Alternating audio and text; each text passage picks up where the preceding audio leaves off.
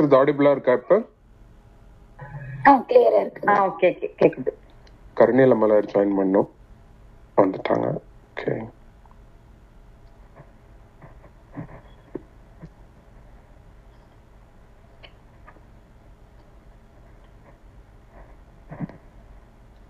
கருணீல மலர் கேக்குதா பேசுறது? கிளியரா இருக்கா? கேக்குது விஜய் கிளியரா இருக்கு. ஓகே சூப்பர் ரெக்கார்டிங்ல தான் இருக்கு. நீங்க ஸ்டார்ட் பண்ணுங்க.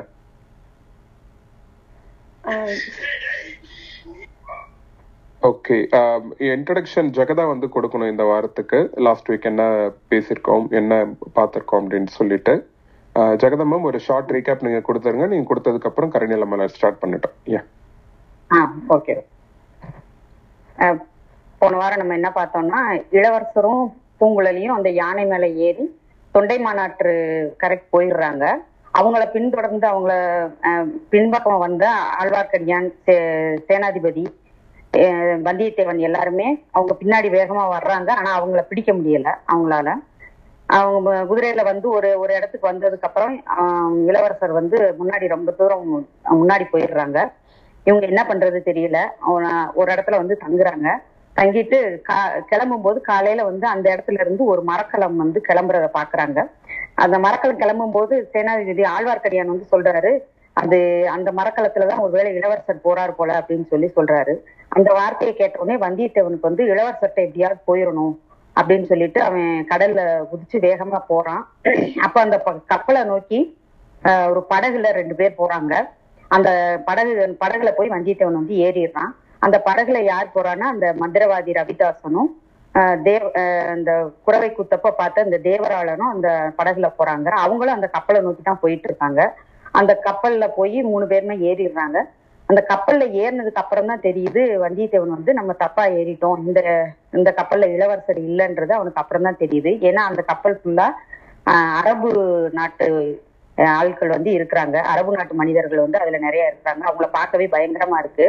அவங்க எல்லாருமே இவனை சுத்தி வந்து வந்தியத்தேவனை சுத்தி நின்னு நின்னுட்டு பார்த்துட்டு இருக்காங்க அதுக்கப்புறம் வந்தியத்தேவனை வந்து எல்லாருமா சேர்ந்து கட்டி அந்த கப்பலோட கீழ்த்தளத்துல ஒரு அறையில போய் அவனை அடைச்சு வச்சிடுறாங்க. வந்தியத்தேவன் வந்து அதுல அதுல இருந்து அவனால தப்பிச்சு வர முடியல.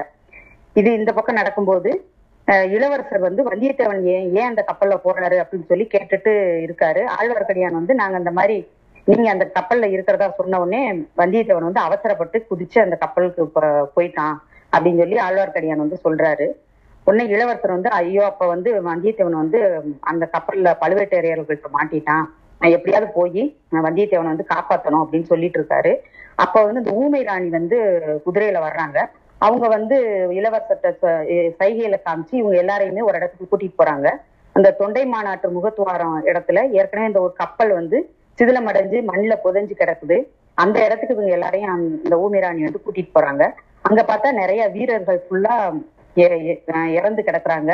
அந்த கப்பல் அந்த களபதி மட்டும் ரொம்ப ஆபத்தான நிலைமையில உயிருக்கு போராடிட்டு இருக்கிறாரு. அவர் வந்து இளவரசத்தை சொல்றாரு என்ன மன்னிச்சிருங்க நாங்க தான் உங்களை கைது பண்றதுக்காக வந்தோம் இளவரசே. அப்போ வந்து இந்த அரபு நாட்டு வீரர்கள் வந்து எங்களை எல்லாரையுமே அடிச்சு போட்டுட்டு வீரர்களை எல்லாம் கொண்டுட்டு போய் போயிட்டாங்க அப்படின்னு சொல்லி அவன் சொல்லிட்டு உயிரை விட்டுறான் அந்த க- தளபதி.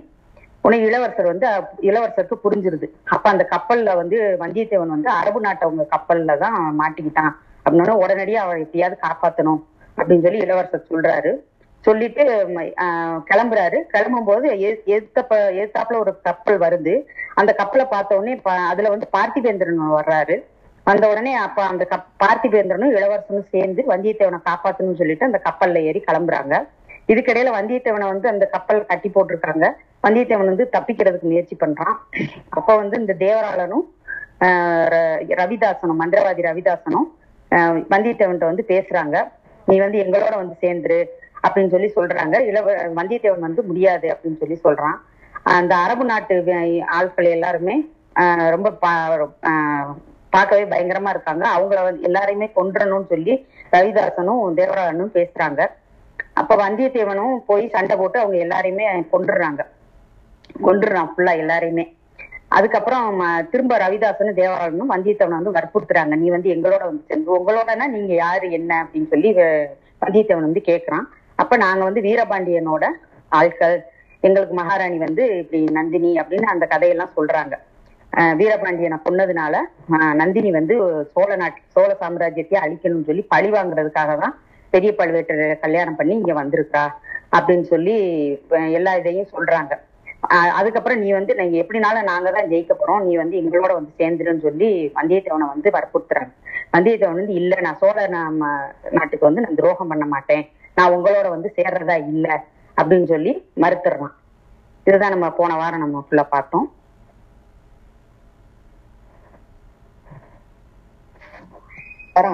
இன்- இன்றைய பகுதிகள்?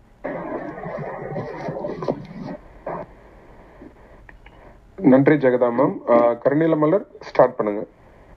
இன்றைய பகுதி ஐம்பத்தி ஒன்றாம் அத்தியாயம் சுழிக்காற்று. காற்று அசையவில்லை கடல் ஆடவில்லை கப்பலும் நகரவில்லை. அலையற்ற அமைதியான ஏரியை போல் காணப்பட்ட கடலை நோக்கிய வண்ணம் வந்தியத்தேவன் சிறிது நேரம் சும்மா இருந்தான். அவன் உள்ளத்தில் மட்டும் பேரலைகள் எழுந்து விழுந்தன. திடீரென்று இரு கரங்களையும் கடலை நோக்கி நீட்டிக்கொண்டு ஓம் ஹ்ரீம் ஹ்ராம் வஷஷ்டென்னு கூவினான். மறுகணத்தில் கையில் கத்தியை எடுத்துக்கொண்டான் சக்கராகாரமாக இரண்டு தடவை சுழ சுழற்றினான். ஆம் ஆம் சமுத்திரராஜன் பலி கேட்கிறான். இரட்டை பலி கேட்கிறான். தூங்குகிறவர்களை தூக்கிக் கொள்ளும் இரண்டு சூரர்களை பலியாக கொடு என்று கேட்கிறான். பலி கொடுத்தால் தான் மேலே இம்மரக்களத்தை போக விடுவேன் என்கிறான். எங்கே? உடனே அப்படி ரெண்டு பேரும் வந்து தலையை நீட்டுங்கள் சீக்கிரம் என்று ஆர்ப்பரித்தான். ரவிதாசன் வந்தியத்தேவனை வியப்புடன் உற்று பார்த்தான். ஹஹஹா என்று மறுபடியும் பேய் சிரிப்பு சிரித்தான். தம்பி இது என்ன விளையாட்டு? என்றான். அண்ணன்மார்களே இது விளையாட்டு அல்ல வினை. சற்று முன் நான் கீழே கட்டப்பட்டு கிடந்த போது சிறிது தூங்கி போனேன். அப்போது கனவு கண்டேன். கடலையும் வானத்தையும் ஒன்று சேர்த்து பூதம் போன்ற நீல நிற உருவம் ஒன்று என் முன்னால் நின்றது. ஏதோ சொல்லியது. அது என்னவென்று அப்போது புரியவில்லை. இப்போது புரிந்தது. மந்திர தந்திரங்களில் தேர்ந்த காளி பக்தர்கள் இரண்டு பேருடைய உயிர் பலி வேண்டும் என்று சமுத்திரராஜன் கோருகிறான். கொடுக்காவிட்டால் இந்த கப்பலை மேலே போகவிட முடியாது என்று சொல்லுகிறான். ஆறு முரட்டு அரேபியர்களை உயிர் பலியினால் அவன் திருப்தி அடையவில்லை. வாருங்கள் சீக்கிரம் என்று கூறி வந்தியத்தேவன் கையில் பிடித்த கத்தியை வானை நோக்கி உயர்த்தினான். ரவிதாசனும் தேவராளனும் ஒருவர் முகத்தை ஒருவர் பார்த்து கொண்டார்கள். ரவிதாசன் தம்பி கதை கட்டுவதில் உன்னை போன்ற கெட்டிக்காரனை நான் பார்த்ததே இல்லை என்றான். வந்தியத்தேவன் ஓ நான் சொல்லுவதில் உமக்கு நம்பிக்கை இல்லையா? கதை கட்டுகிறேனா? சமுத்திரராஜனே இந்த மூடர்களை நீயே மறுமொழி சொல் என்று கூவினான். அவன் அவ்வாறு கூவிய குரல் சமுத்திரராஜனுடைய காதில் கேட்டது போலும் அதற்கு மறுமொழி கூறவும் சமுத்திரராஜன் விரும்பினான் போலும். கடலில் அப்போது ஒரு விந்தையான காட்சி தென்பட்டது. கண்ணு கெட்டிய தூரம் நாலு திசைகளிலும் கடல் ஒரு சிலிர்ப்பு சிலிர்த்தது. சிறிய சிறிய சின்னஞ்சிறு சிறிய அலைகள் ஆயிரம் ஆயிரம் எழுந்து விழுந்தன. இது ஒரு நிமிஷ நேரம்தான். அடுத்த நிமிஷத்தில் அவ்வளவு அலைகளும் வெள்ளிய நுரையின் நுண் துளி துளிகளாக மாறின. விரிந்து பறந்த கடற்பிரதேசம் எங்கும் அந்த பெண் நுரை துளிகள் துள்ளி விளையாடின. விசாலமான பசும்புல் தரையில் கோடி கோடி கோடி தும்பை மலர்கள் இளம் காற்றில் உருண்டு உருண்டு உருண்டு போய்க் கொண்டிருந்தால் எப்படி இருக்கும்? அவ்வாறு இருந்தது. அச்சமயம் கடலின் காட்சி. ஆம் லேசான இளங்காற்று இனிய குளிர்ந்த காற்று. அந்த மரக்கலத்தையும் ஒரு கணம் தழுவிக்கொண்டு அப்பால் சென்றது. கப்பலில் ஒரு சிலிர்ப்பு சிரித்தது. வெப்பத்தினால் வறண்டிருந்த வந்தியத்தேவனுடைய உடலும் சிலிர்த்தது. ரவிதாசனும் தேவராளனும் ஹஹஹா என்று சிரித்தார்கள். தம்பி சமுதிரராஜனே உன் கேள்விக்கு மறுமொழி சொல்லிவிட்டான். நாங்கள் எங்களை பலி கொடுக்க ஆயத்தமாக வேண்டியதுதான் என்றான் ரவிதாசன். வந்தியத்தேவனுடைய உள்ளம் கலக்கமுற்றது. கடலிலே ஏற்பட்ட அந்த சிலுசிலுப்பும் உடனே ஏற்பட்ட மாறுதலும் அவனை திகை திகைக்க செய்தன. ஆஹா இது என்ன? இவ்வளவு ஆயிரம் ஆயிரம் சிறிய அலைகளும் கோடானு கோடி வெண் நுரைத்துளிகளும் எங்கே போயின? மாயமாய் போய்விட்டனவே. மறுபடியும் கடல் அமைதியுற்று பச்சை நிற தகடு போல் காணப்படுகிறதே. சற்று முன் கண்ட காட்சி உண்மையாக நிகழ்ந்ததா? அல்லது வெறும் பிரம்மையா? ஒருவேளை இந்த மந்திரவாதி ரவிதாசனின் மந்திர சக்தியாகத்தான் இருக்குமோ? அதோ பார்த்தாயா தம்பி? கடல் கூறியதை வானமும் ஆமோதிக்கிறது என்று ரவிதாசன் தென்மேற்கு திசையை சுட்டிக்காட்டினான். அவன் சுட்டிக்காட்டிய திசையில் பச்சை கல்லும் நீல வானமும் ஒன்று சேரும் மூலையில் ஒரு சின்னஞ்சிறு கரிய மேக துணுக்கு ஒரு சான் உயரம் எழுந்து நின்றது. அந்த கரிய மேகத்துணுக்கின் உச்சி செக்கச் செவேல் என்று இரத்த சிவப்பு வண்ணத்துடன் திகழ்ந்தது. சாதாரண நாட்களில் இந்த தோற்றத்தை வந்தியத்தேவன் கவனித்திருக்கவே மாட்டான். கடலும் வானும் சேரும் மூலையில் மேகத்திரள் காணப்படுவது ஒரு ஆச்சரியமா என்ன? இல்லைதான். ஆயினும் அந்த சிறிய தோற்றமும் அந்த வேளையில் நம் கதாநாயகனுடைய மனதை சிறிது கலக்க கலக்கிவிட்டது. மறுகணத்தில் வந்தியத்தேவன் சமாளித்துக் கொண்டான். இந்த மந்திரவாதியின் வலையில் நாம் விழுந்துவிடக் கூடாது என்று மனதிற்குள் உறுதி செய்து கொண்டான். ரவிதாசனை ஒரு தடவையும் தேவராளனை ஒரு தடவையும் விடுத்து பார்த்து அப்படியானால் ஏன் தாமதம்? வாருங்கள் என்று சொல்லி கத்தியை வீசினான். அப்பனே நாங்கள் பலியாவதற்கு முன்னால் எங்கள் குலதெய்வத்தை பிரார்த்தனை செய்து வருகிறோம். அரை நாழிகை அவகாசம் கொடு என்றான் ரவிதாசன். சரி பிரார்த்தனையாய் சொல்லிவிட்டு உடனே வாருங்கள். உங்கள் தந்திர மந்திரம் ஒன்றையும் என்னிடம் காட்ட வேண்டாம். காட்டினாலும் பலிக்காது என்றான் வந்தியத்தேவன். இதோ வந்து விடுகிறோம். எங்களுடைய ஆயுதத்தையும் இங்கேயே போட்டுவிட்டு போகிறோம். பார். என்றான் ரவிதாசன். அப்படியே இருவரும் ஆயுதங்களை கீழே போட்டுவிட்டு அம்மரக்களத்தின் இன்னொரு புறத்திற்கு சென்றார்கள். அந்த அந்த அரை நாழிகை அச்சமயம் வந்தியத்தேவனுக்கு தேவையாயிருந்தது. கடலிலும் வானிலும் ஏற்பட்ட தோற்றங்களின் விளக்கமில்லாத கலக்கம் அவனுடைய உலக உள்ளத்தின் எழுந்து அவன் உடம்பையும் சிறு தளரச் செய்திருந்தது. அவசியம் நேர்ந்தால் ஒரே கத்தி வீச்சில் இந்த கிராதகர்கள் இருவரையும் தீர்த்து கட்ட அவன் முடிவு செய்திருந்தான். ஆனால் அதற்கு வேண்டிய பலம் தன் கையில் அச்சமயம் இருக்குமா என்ற ஐயம் ஏற்பட்டிருந்தது. ஆகையால் மனதை திடப்படுத்தி கொண்டு கையிலும் பூர்ண பலத்தை வருவித்துக் கொள்ள சிறிது அவகாசம் அவனுக்கு தேவைப்பட்டிருந்தது. தென்மேற்கு மூலையில் கவனம் மறுபடியும் தற்செயலாக சென்றது. சற்று முன்னால் சான் உயரம் தோன்றிய மேகத்திரள் இப்போது முழு உயரமாக வளர்ந்திருந்தது. உச்சியில் இரத்த சிவப்பு நிறம் சிறிது மங்கியிருந்தது. மேகத்திரள் மேலும் மேலும் உயர்ந்து வருவதாக தோன்றியது. முதல் சிலுசிலுப்புடன் நின்று விட்டிருந்த காற்று மறுபடியும் நிதானமாக வரத் தொடங்கியது. கடலிலும்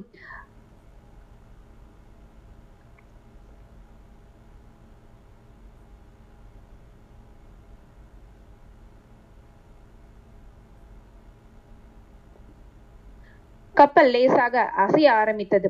காற்றின் ரீங்காரத்துக்கும் அலைகளின் சலசலப்புக்கும் இடையில் அது என்ன சத்தம்? கடலில் ஏதோ விழுந்தது. விழுந்தது போல் சத்தம் கேட்டதே. வந்தியத்தேவன் பின்பக்கம் திரும்பி பார்த்தான். ரவிதாசனையும் தேவராளனையும் காணவில்லை. அதில் அதிசயமும் இல்லை. கப்பலின் மறுபக்கத்திலே அவர்கள் இருப்பார்கள். பாய்மரங்களும் கப்பலின் மைய மேடையும் அவர்கள் அவர்களை மறைத்திருக்கின்றன. ஆ இது என்ன? துடுப்புகளினால் படகு தள்ளும் சத்தம் அல்லவா? கேட்கிறது. வந்தியத்தேவன் உடனே ஓடி சென்று கப்பலின் மறுபக்கத்தை அடைந்தான். அவன் அங்கே கண்ட காட்சி உண்மையில் அவனை திடுக்கிட செய்தது. அப்படி நடக்கக்கூடும் என்று அவன் சிறிதும் எதிர்பார்க்கவில்லை. தன்னை சமரசப்படுத்துவதற்காக அவர்கள் கலந்து யோசனை செய்ய போயிருக்கிறார்கள் என்றே நினைத்தான். ஆனால் அவர்கள் கப்பலின் மறுபக்கத்தில் சேர்த்து கட்டியிருந்த சிறு படகை அறுத்துவிட்டு கடலிலே இறங்கி அதில் ஏறிக்கொண்டிருந்தார்கள். துடுப்பு வலித்து படகை தள்ளவும் ஆரம்பித்து விட்டார்கள். வந்தியத்தேவனை பார்த்து ரவிதாசன் சிரித்தான். தம்பி சமுத்திரராஜனுக்கு பலியாக எங்களுக்கு விருப்பமில்லை. தெரிகிறதா? என்றான். வந்தியத்தேவன் ஒரு நொடியில் தன் நிலையை உணர்ந்தான். அந்த பெரிய மலக்களத்தில் தன்னை தனியாக விட்டுவிட்டு அவர்கள் போகிறார்கள். கப்பல் ஓட்டும் கலையை பற்றி அவனுக்கு ஒன்றுமே தெரியாது. கடலில் எந்த இடத்தில் கப்பல் நிற்கிறது எந்த திசையாக போனால் எங்கே போய் சேரலாம் என்பது ஒன்றுமே அவனுக்கு தெரியாது. அப்படி அப்படிப்பட்ட அனாதரவான நிலையில் அவனை விட்டுவிட்டு அவர்கள் போகிறார்கள். பாவிகளே என்னையும் அழைத்து கொண்டு போகக்கூடாதா? என்று கேட்டான். தம்பி சமுத்திரராஜனுக்கு ஒரு பலி கூட இல்லாமற் போகலாமா? என்றான் ரவிதாசன். படகு கப்பலை விட்டு அகண்டு போய்க்கொண்டே இருந்தது. கடலில் குதித்து படகை போய் பிடிக்கலாமா? என்று வந்தியத்தேவன் ஒரு கணம் நினைத்தான். உடனே அந்த எண்ணத்தை கைவிட்டான். அவனுக்கோ நன்றாக நீந்த தெரியாது. கப்பலிலிருந்து குதிப்பதற்கே மனம் திடப்படாது. அப்படி குதித்து தட்டு தடுமாறி சென்று படகை பிடித்தாலும் அந்த கிராதகர்கள் என்ன செய்வார்களோ என்னமோ தன்னிடம் அவர்களுடைய ரகசியத்தை வெளியிட்டு விட்டார்கள். தான் அவர்களுடன் ஒரு நாளும் சேரப் போவதில்லை என்பதையும் தெரிந்து கொண்டார்கள். படகை பிடிக்க போகும் சமயத்தில் அவர்கள் தன்னை துடிப்பினால் அடித்துக் கொள்ள பார்க்கலாம். தான் தண்ணீரில் தத்தளித்துக் கொண்டே படகில் உள்ளவர்களுடன் சண்டை போட முடியாதல்லவா? போகட்டும் போய் தொலையட்டும். இந்த சண்டாள கொலைகாரர்களுடன் ஒரு படகிலே இருப்பதை காட்டிலும் இந்த பெரிய கப்பலில் தன்னந்தனியாக இருப்பதே மேல். இதற்கு முன்னால் எத்தனையோ சங்கடங்களிலிருந்து கடவுளின் கிருபையால் நான் தான் தப்பி பிழைக்கவில்லையா? இந்த அபாயத்திலிருந்தும் தப்புவதற்கும் கடவுள் ஏதேனும் வழிகாட்டுவார் பாவிகள் போகட்டும். ஆனால் அவர்களை உயிரிடம் போக விடக்கூடாது சரியா? அவர்கள் எங்கே போய் கரையேறுவார்களோ? இன்னும் என்னென்ன சூழ்ச்சிகளையும் கோர கிருத்தியங்களையும் செய்வார்களோ? கடவுள் இருக்கிறார். நாம் என்ன செய்ய முடியும்? எப்படியாவது இளவரசருடன் மறுமுறை சேர்ந்து விட்டால் போதும். பூங்குழலுடன் என்னையும் யானை மீது ஏற்றி அழைத்து போயிருக்கலாம். மறுபடியும் அவரை சந்திக்க நேர்ந்தால் கட்டாயம் பலமாக சண்டை பிடிக்க வேண்டும். உங்கள் பழமையான சோழ குலத்தின் சிநேக தர்மம் இதுதானா? என்று கேட்க வேண்டும். ஆனால் அப்படி கேட்கும் சந்தர்ப்பம் வரப்போகிறதா? இளவரசரை மீண்டும் பார்க்க போகிறோமா? ஏன் பார்க்க முடியாது? நான் இந்த சங்கடத்தில் அகப்பட்டு கொண்டதை சேனாதிபதியும் ஆழ்வார்க்கடியானும் பார்த்திருக்கிறார்கள். அவர்கள் ஏதாவது செய்யாமலா இருப்பார்கள்? இளவரசரை அவர்கள் சந்தித்தால் கட்டாயம் சொல்லியிருப்பார்கள் அல்லவா? இப்படி வந்தியத்தேவன் யோசித்துக் கொண்டு நின்ற நேரத்தில் படகு கடலில் வெகு தூரம் போய்விட்டது என்பதை கவனித்தான். படகு அவ்வளவு வேகமாக சென்றது எப்படி? படகு மட்டும் போகவில்லை. தான் ஏறி இருந்த கப்பலும் லேசாக அசைந்து நகர்ந்து கொண்டிருந்தது. அதனாலே தான் கப்பலுக்கும் படகுக்கும் அவ்வளவு சீக்கிரத்தில் அவ்வளவு தூரம் ஏற்பட்டு விட்டது கடலில் அலைகள் பெரிதாகிக் கொண்டு வருவதையும் வந்தியத்தேவன் பார்த்தான். அது மட்டும்தானா? இது என்ன? பட்டப்பகலில் திடீரென்று ஒரு பக்கம் இருண்டு வருகிறதே. தென்மேற்கு திசையில் வந்தியத்தேவன் நோக்கினான். சற்று முன்னால் முழ உயரம் தெரிந்த மேகம் அதற்குள் பிரம்மாண்டமாக வளர்ந்து படர்ந்து மேற்கு வானத்தை பெரும்பாலும் மறைத்து விட்டதை கண்டான். இன்னும் அம்மேகங்கள் திட்டு திட்டாக திரண்டு புரண்டு வானத்தில் வெகு வேகமாக மேலேறி வந்தன. அவன் பார்த்து கொண்டிருக்கும் போதே மேற்கு வானத்தில் பாதி தூரம் இறங்கி இருந்த சூரியனை மறைத்து விட்டன பிறகு மேற்கு திசையும் தெற்கு திசையும் மேலும் இரண்டு வந்தன. வானத்தின் கரிய மேகங்கள் கடலிலும் பிரதிபலித்து கடல் நீரையும் கரிய மை நிறமாக செய்தன. கடல் எங்கே முடிகிறது? வானம் எங்கே தொடங்குகிறது? என்று கண்டுபிடிக்க முடியாமல் கடலும் வானமும் ஒரே கண்ணங்கரிய இருள் நிலம் பெற்றிருந்தன. மேகத்திரள்கள் மேலும் புரண்டு உருண்டு வந்தியத்தேவனுடைய தலைக்கு மேல் வந்தன. பிறகு கீழ் கிழ கீழ் திசையிலும் இறங்கித் தொடங்கின. படகு சென்ற திசையை வந்தியத்தேவன் நோக்கினான். படகு இருந்த இடமே தெரியவில்லை. அவனுடைய பார்வையின் எல்லைக்கு அப்பால் போய்விட்டது போலும். காற்றின் மெல்லிய ரீங்காரம் ஹோ என்ற பெரும் இரைச்சலாக மாறிவிட்டது.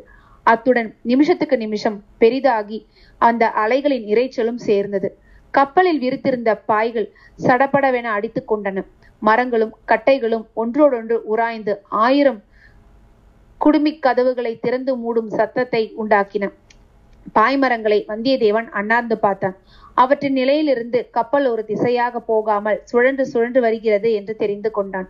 சுழிக்காற்று என்று அடிக்கடி சொன்னார்களே அந்த சுழிக்காற்று தான் அடிக்கப் போகிறது போலும். சுழிக்காற்று அடிக்கும் போது பாய்மரங்களில் இருந்த பாய்களை கழற்றி அஹ், சுற்றி வைக்க வேண்டும் என்ற வந்தியத்தேவனுடைய அறிவுக்கு புலப்பட்டது. ஆனால் அவன் ஒருவனால் அது எப்படி முடியும்?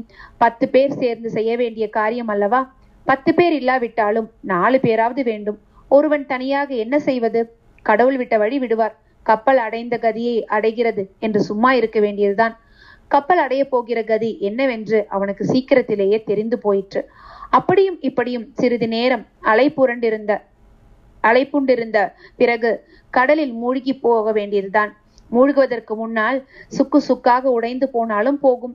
கப்பலின் கதி எப்படியானாலும் தன்னுடைய கதியை பற்றி சந்தேகமில்லை. நடுக்கடலில் மரணம். அந்த கும்பகோணத்து சோதிடன் இதை பற்றி ஒரு வார்த்தை சொல்லவில்லை. பார் சோதிடனாம் சோதிடன். அவனை மறுபடி பார்க்க நேர்ந்தால் பைத்தியக்காரத்தனம். அவனை மறுபடி பார்ப்பது ஏது? திடீரென்று வந்தியத்தேவன் தோளில் கெட்டியான பொருள் ஏதோ விழுந்தது.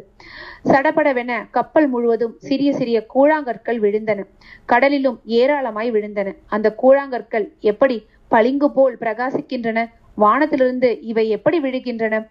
இன்னும் இரண்டு மூன்று கற்கள் அவன் தலையிலும் முதுகிலும் தோளிலும் விழுந்தன. அவை விழுந்த இடத்தில் முதலில் வலி பிறகு ஒரு குளிர்ச்சி. கப்பலில் விழுந்த கற்களை பார்த்தால் ஆ அவை உருகி கரைந்து போய்க் கொண்டிருக்கின்றனவே. ஆம் இது பனிக்கட்டி மழை. இதுவரை வந்தியத்தேவன் அத்தகைய மழையை பார்த்ததும் இல்லை அனுபவித்ததும் இல்லை மடிவதற்கு முன்னால் இந்த அற்புதத்தை பார்க்க முடிந்ததே என்ற குதூகலம் அவன் உள்ளத்தில் தோன்றியது. கப்பல் தளத்தில் உட்கார்ந்து கரைந்து கொண்டிருந்த பனிக்கட்டி கற்களை தொட்டு பார்த்து மகிழ்ந்தான். அப்பா என்ன சிலிர்ப்பு? தொடும்போது தீயை தொடுவது போல் அல்லவா இருக்கிறது. ஆனால் தீ தோலை சுட்டுவிட்டு தீப்பது போல் அது செய்யவில்லை. விரைவில் சூடு குளிர்ச்சியாகி விடுகிறது. கல்மழை எதிர்பாராமல் வந்தது போலவே சற்றென்று நின்றது. பிறகு சாதாரண மழை பெய்ய தொடங்கியது. மழை ஜலம் கப்பலில் விழுந்து சிதறி ஓடி கடலில் விழுந்து விடுவதை வந்தியத்தேவன் கவனித்தான். சோழ நாட்டு மரக்கல தச்சர்களின் கெட்டிக்காரத்தனத்தை வியந்தான். எத்தனை மழை பெய்தாலும் எத்தனை பெரிய அலைமோதி கடல் ஜலம் கப்பலில் வந்தாலும் மீண்டும் கடலிலேயே தண்ணீர் போய் விழும்படியாக அக்கப்பல் அமைக்கப்பட்டிருந்தது. கப்பலின் கீழ்ப்பகுதி உடைந்து கடல் நீர் உள்ளே புகுந்தாலன்றி அதை மூழ்கடிக்க முடியாது. இதை பார்த்ததும் அவனுக்கு சிறிது தைரியம் உண்டாயிற்று. உடனே ஒரு நினைவு வந்தது. தன்னை கட்டி போட்டிருந்த அரை கதவு திறந்திருந்தால் அதன் வழியாக தண்ணீர் உள்ளே புகுழ்ந்து விடலாம். ஓடி போய் பார்த்தான். அவன் நினைத்தபடி கதவு திறந்து காற்றில் அடித்து கொண்டிருந்தது. கதவை இறுக்கி சாத்தி தாளிட்டான். மேலே காற்றும் மழையும் பொறுக்க முடியாமற் போனால் அந்த அறைக்குள்ளே புகுந்து கூட தான் கதவை தாளிட்டுக் கொள்ளலாம். பிறகு கடவுள் விட்ட வழி விடுவார் என்று நிம்மதியாக இருக்கலாம். இவ்வளவு பத்திரமான கப்பலை விட்டு இந்த முட்டாள்கள் இருவரும் படகில் ஏறி போய் விட்டதை நினைத்து வந்தியத்தேவன் அனுதாபப்பட்டான். ஆனால் அந்த படகின் அமைப்பும் விசித்திரமானதுதான். எவ்வளவு காற்று அடித்தாலும் மழை பெய்தாலும் அதை மூழ்கடிக்க முடியாது. அப்படி படகு உடைந்து மூழ்கினாலும் பக்கத்தில் அதனோடு சேர்த்து கட்டியுள்ள கட்டை ஒன்று இருக்கிறது. அதை பிடித்துக்கொண்டு அந்த கொலை பாதகர்கள் தப்பி கரை சேர்ந்து விடுவார்கள். அநேகமாக கோடிக்கரைக்கு சமீபமாக போய் கரையேறுவார்கள். கோடிக்கரையிலிருந்து வந்தியத்தேவனுடைய உள்ளம் பழையாறைக்கு தாவியது. சக்கரவர்த்தியின் திருக்குமாரிக்கும் தனக்கும் நேர்ந்த கதி பற்றி தெரிய சக்கரவர்த்தியின் திருக்குமாரிக்கும் தனக்கு நேர்ந்த கதி எப்படி தெரிய போகிறது? அவள் இட்ட பணியை நிறைவேற்றும் முயற்சியிலேயே தான் நடுக்கடலில் மூழ்கியதை யார் அவளுக்கு தெரிவிக்கப் போகிறார்கள்? கடல் தெரிவிக்குமா? காற்று சென்று சொல்லுமா?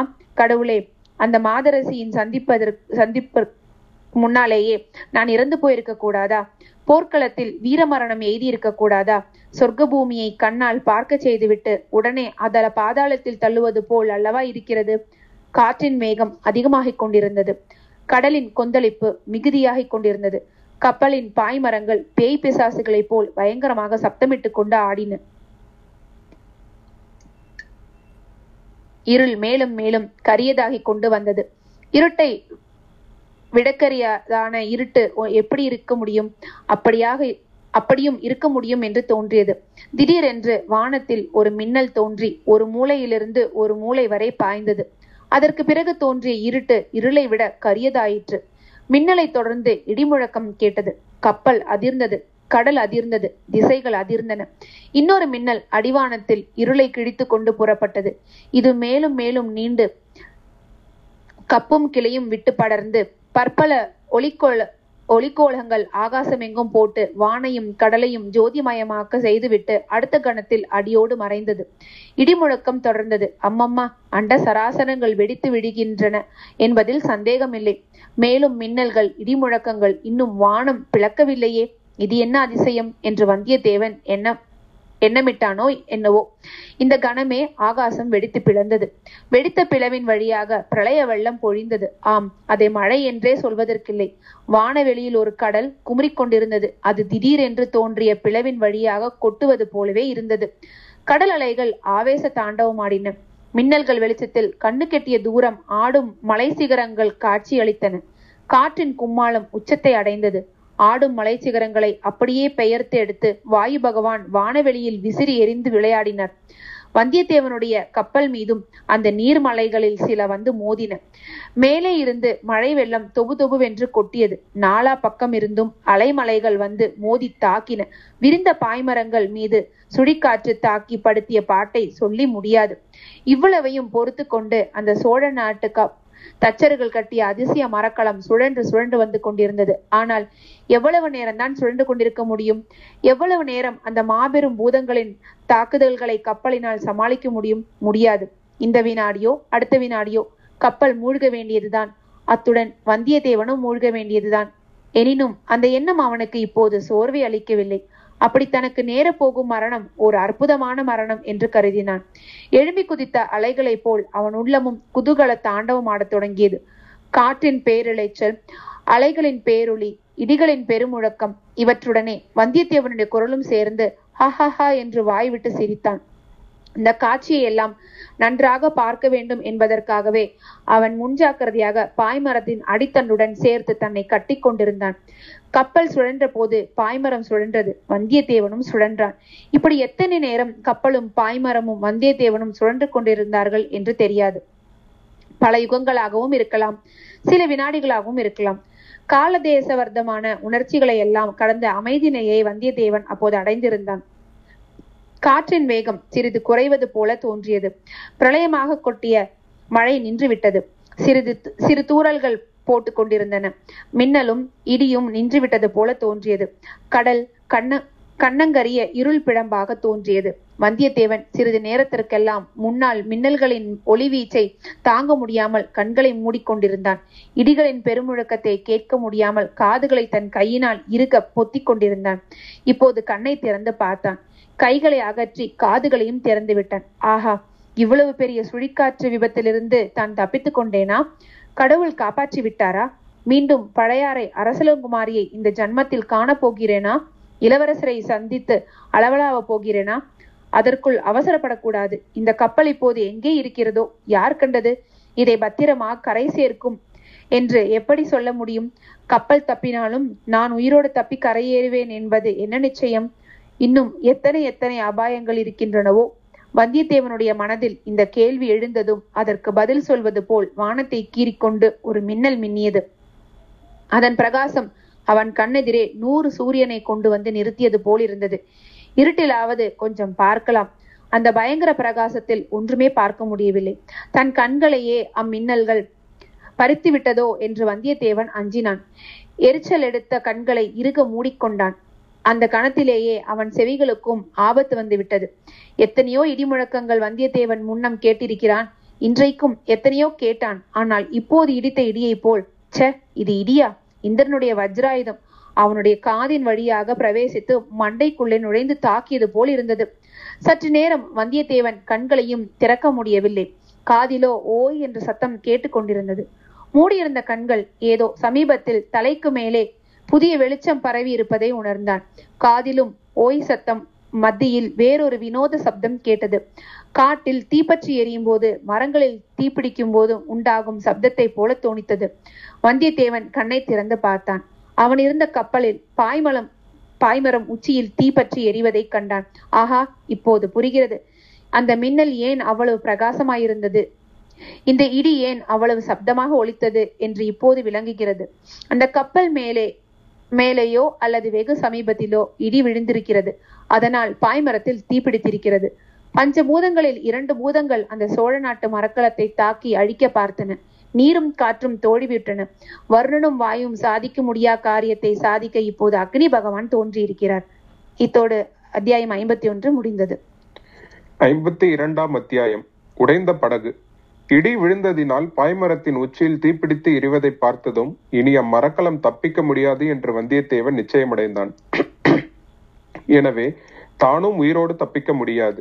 வந்தியத்தேவனுக்கு அப்போதும் சிறிது மனக்கிளேசம் உண்டாகவில்லை. உற்சாகம்தான் மிகுந்தது. கலகலவென்று சிரித்தான்.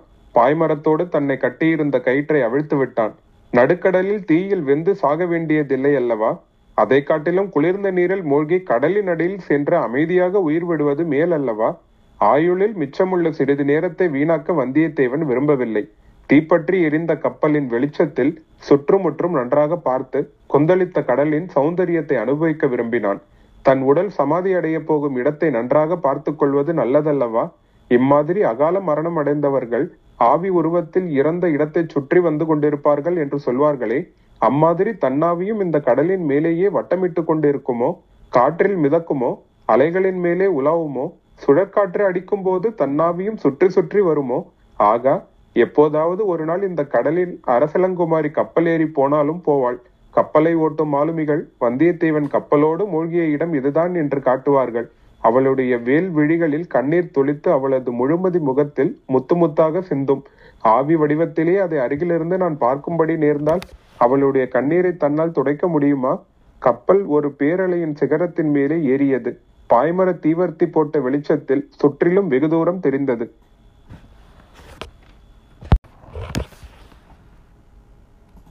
கரும் பளிங்க நிறம் பெற்று திகழ்ந்த கடல் நீரில் தீயின் ஒளி பொன் வெள்ளமாக திகழ்ந்தது. கண்ணையும் கவனத்தையும் வேறொன்று கவர்ந்தது. அவன் ஒரு மரக்கலத்தை பார்த்தான். அதில் புலிக்கொடி பறக்க கண்டான். கடவுளே உன் விந்தைகளுக்கு இல்லை போலும். அந்த மரக்கலத்தை அருள்மொழிவர்மத்தான் இருக்க வேண்டும். தன்னை தேடிக்கொண்டுதான் அவர் வருகிறார் என்று அவனுடைய உள்ளுணர்ச்சி கூறியது. தத்தளித்த அதே சுழிக்காற்றில் பார்த்திபேந்திரனுடைய கப்பலும் கொண்டது. ஆனால் இந்த கப்பலில் அச்சுழிக்காற்றின் தன்மையை அறிந்தவர்களும் கப்பலும் அரசியல் வல்லமான இருந்தார்கள். மரங்களில் விரித்த இந்த பாறைகளை அவர்கள் இறக்கி சுற்றி வைத்தார்கள். முழுவதும் கப் கப்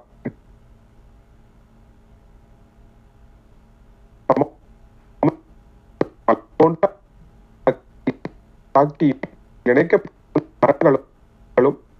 பிளந்து கொடுக்க வேண்டுமே? கிடையவே கிடையாது. சமுத்திரராஜ் பந்தாடுவது போல் தூக்கி எறிந்து விளையாடினான். சுழிக்காற்ற கப்பலை பம்பரம் சுழன்று சுழற்றது போல் சுழற்றி சுழற்றி அடித்தது. வானத்திலிருந்து வெள்ளம் பொழிந்து அந்த கப்பலை கடலில் அமுக்கி அடித்து விட பார்த்த நாட்டு கட்டிய கப்பலை தமிழகத்தின் புகழ்பெற்ற மாலுமிகள் செலுத்திய கப்பலை கடலும் மழையும் காற்றும் சேர்ந்து தாக்கியும் ஒன்றும் செய்ய முடியவில்லை. இதை காட்டிலும் கொடிய சுழிக்காற்று தண்ட மாதம் நான் பார்த்திருக்கிறேன் சமாளித்திருக்கிறேன் ஆகையால் கவலைப்பட தேவையில்லை என்று களபதி கூறினான். ஆனால் அவன் பார்த்திபேந்திரனிடம் இளவரசரிடமும் வேறொரு அபாயத்தை பற்றி தன் பயத்தை வெளியிட்டான். கரிய மேகங்கள் திரண்டு வந்த வானை மூடி நாலாபுறமும் இருள் சூழ செய்துவிட்டன. போதாதற்கு சோனாமரியாக மழையும் பெய்தது. கடலில் எழுந்த அலைகளோ வரிசை வரிசையாக மலைத்தொடர்களைப் போல் கப்பலை சுற்றி திரையிட்டு மறைந்தன. இந்த நிலையில் அவர்கள் எந்த கப்பலை தேடி சென்றார்களோ அது வெகு சமீபத்தில் வந்தாலும் பார்க்க முடியாது. அந்த கப்பலும் இதை போலத்தான் சுற்றி சுழன்று தத்தளித்துக் கொண்டிருக்கும். கப்பல்கள் ஒன்றோடொன்று மோதினால் இரண்டும் சுக்கல் சுக்கலாக போய்விடும். கப்பலில் உள்ளவர்களின் கதி அதோ கதிதான். ஆகவே சுழிக்காற்றின் அபாயத்தை காட்டிலும் சுற்றிலும் ஒன்றும் பார்க்க முடியாமல் இருப்பதுதான் அதிக அபாயம் என்று அம்மரக்கலத் தலைவன் கூறினான். இது இளவரசருக்கு தெரிந்த விஷயம்தான்.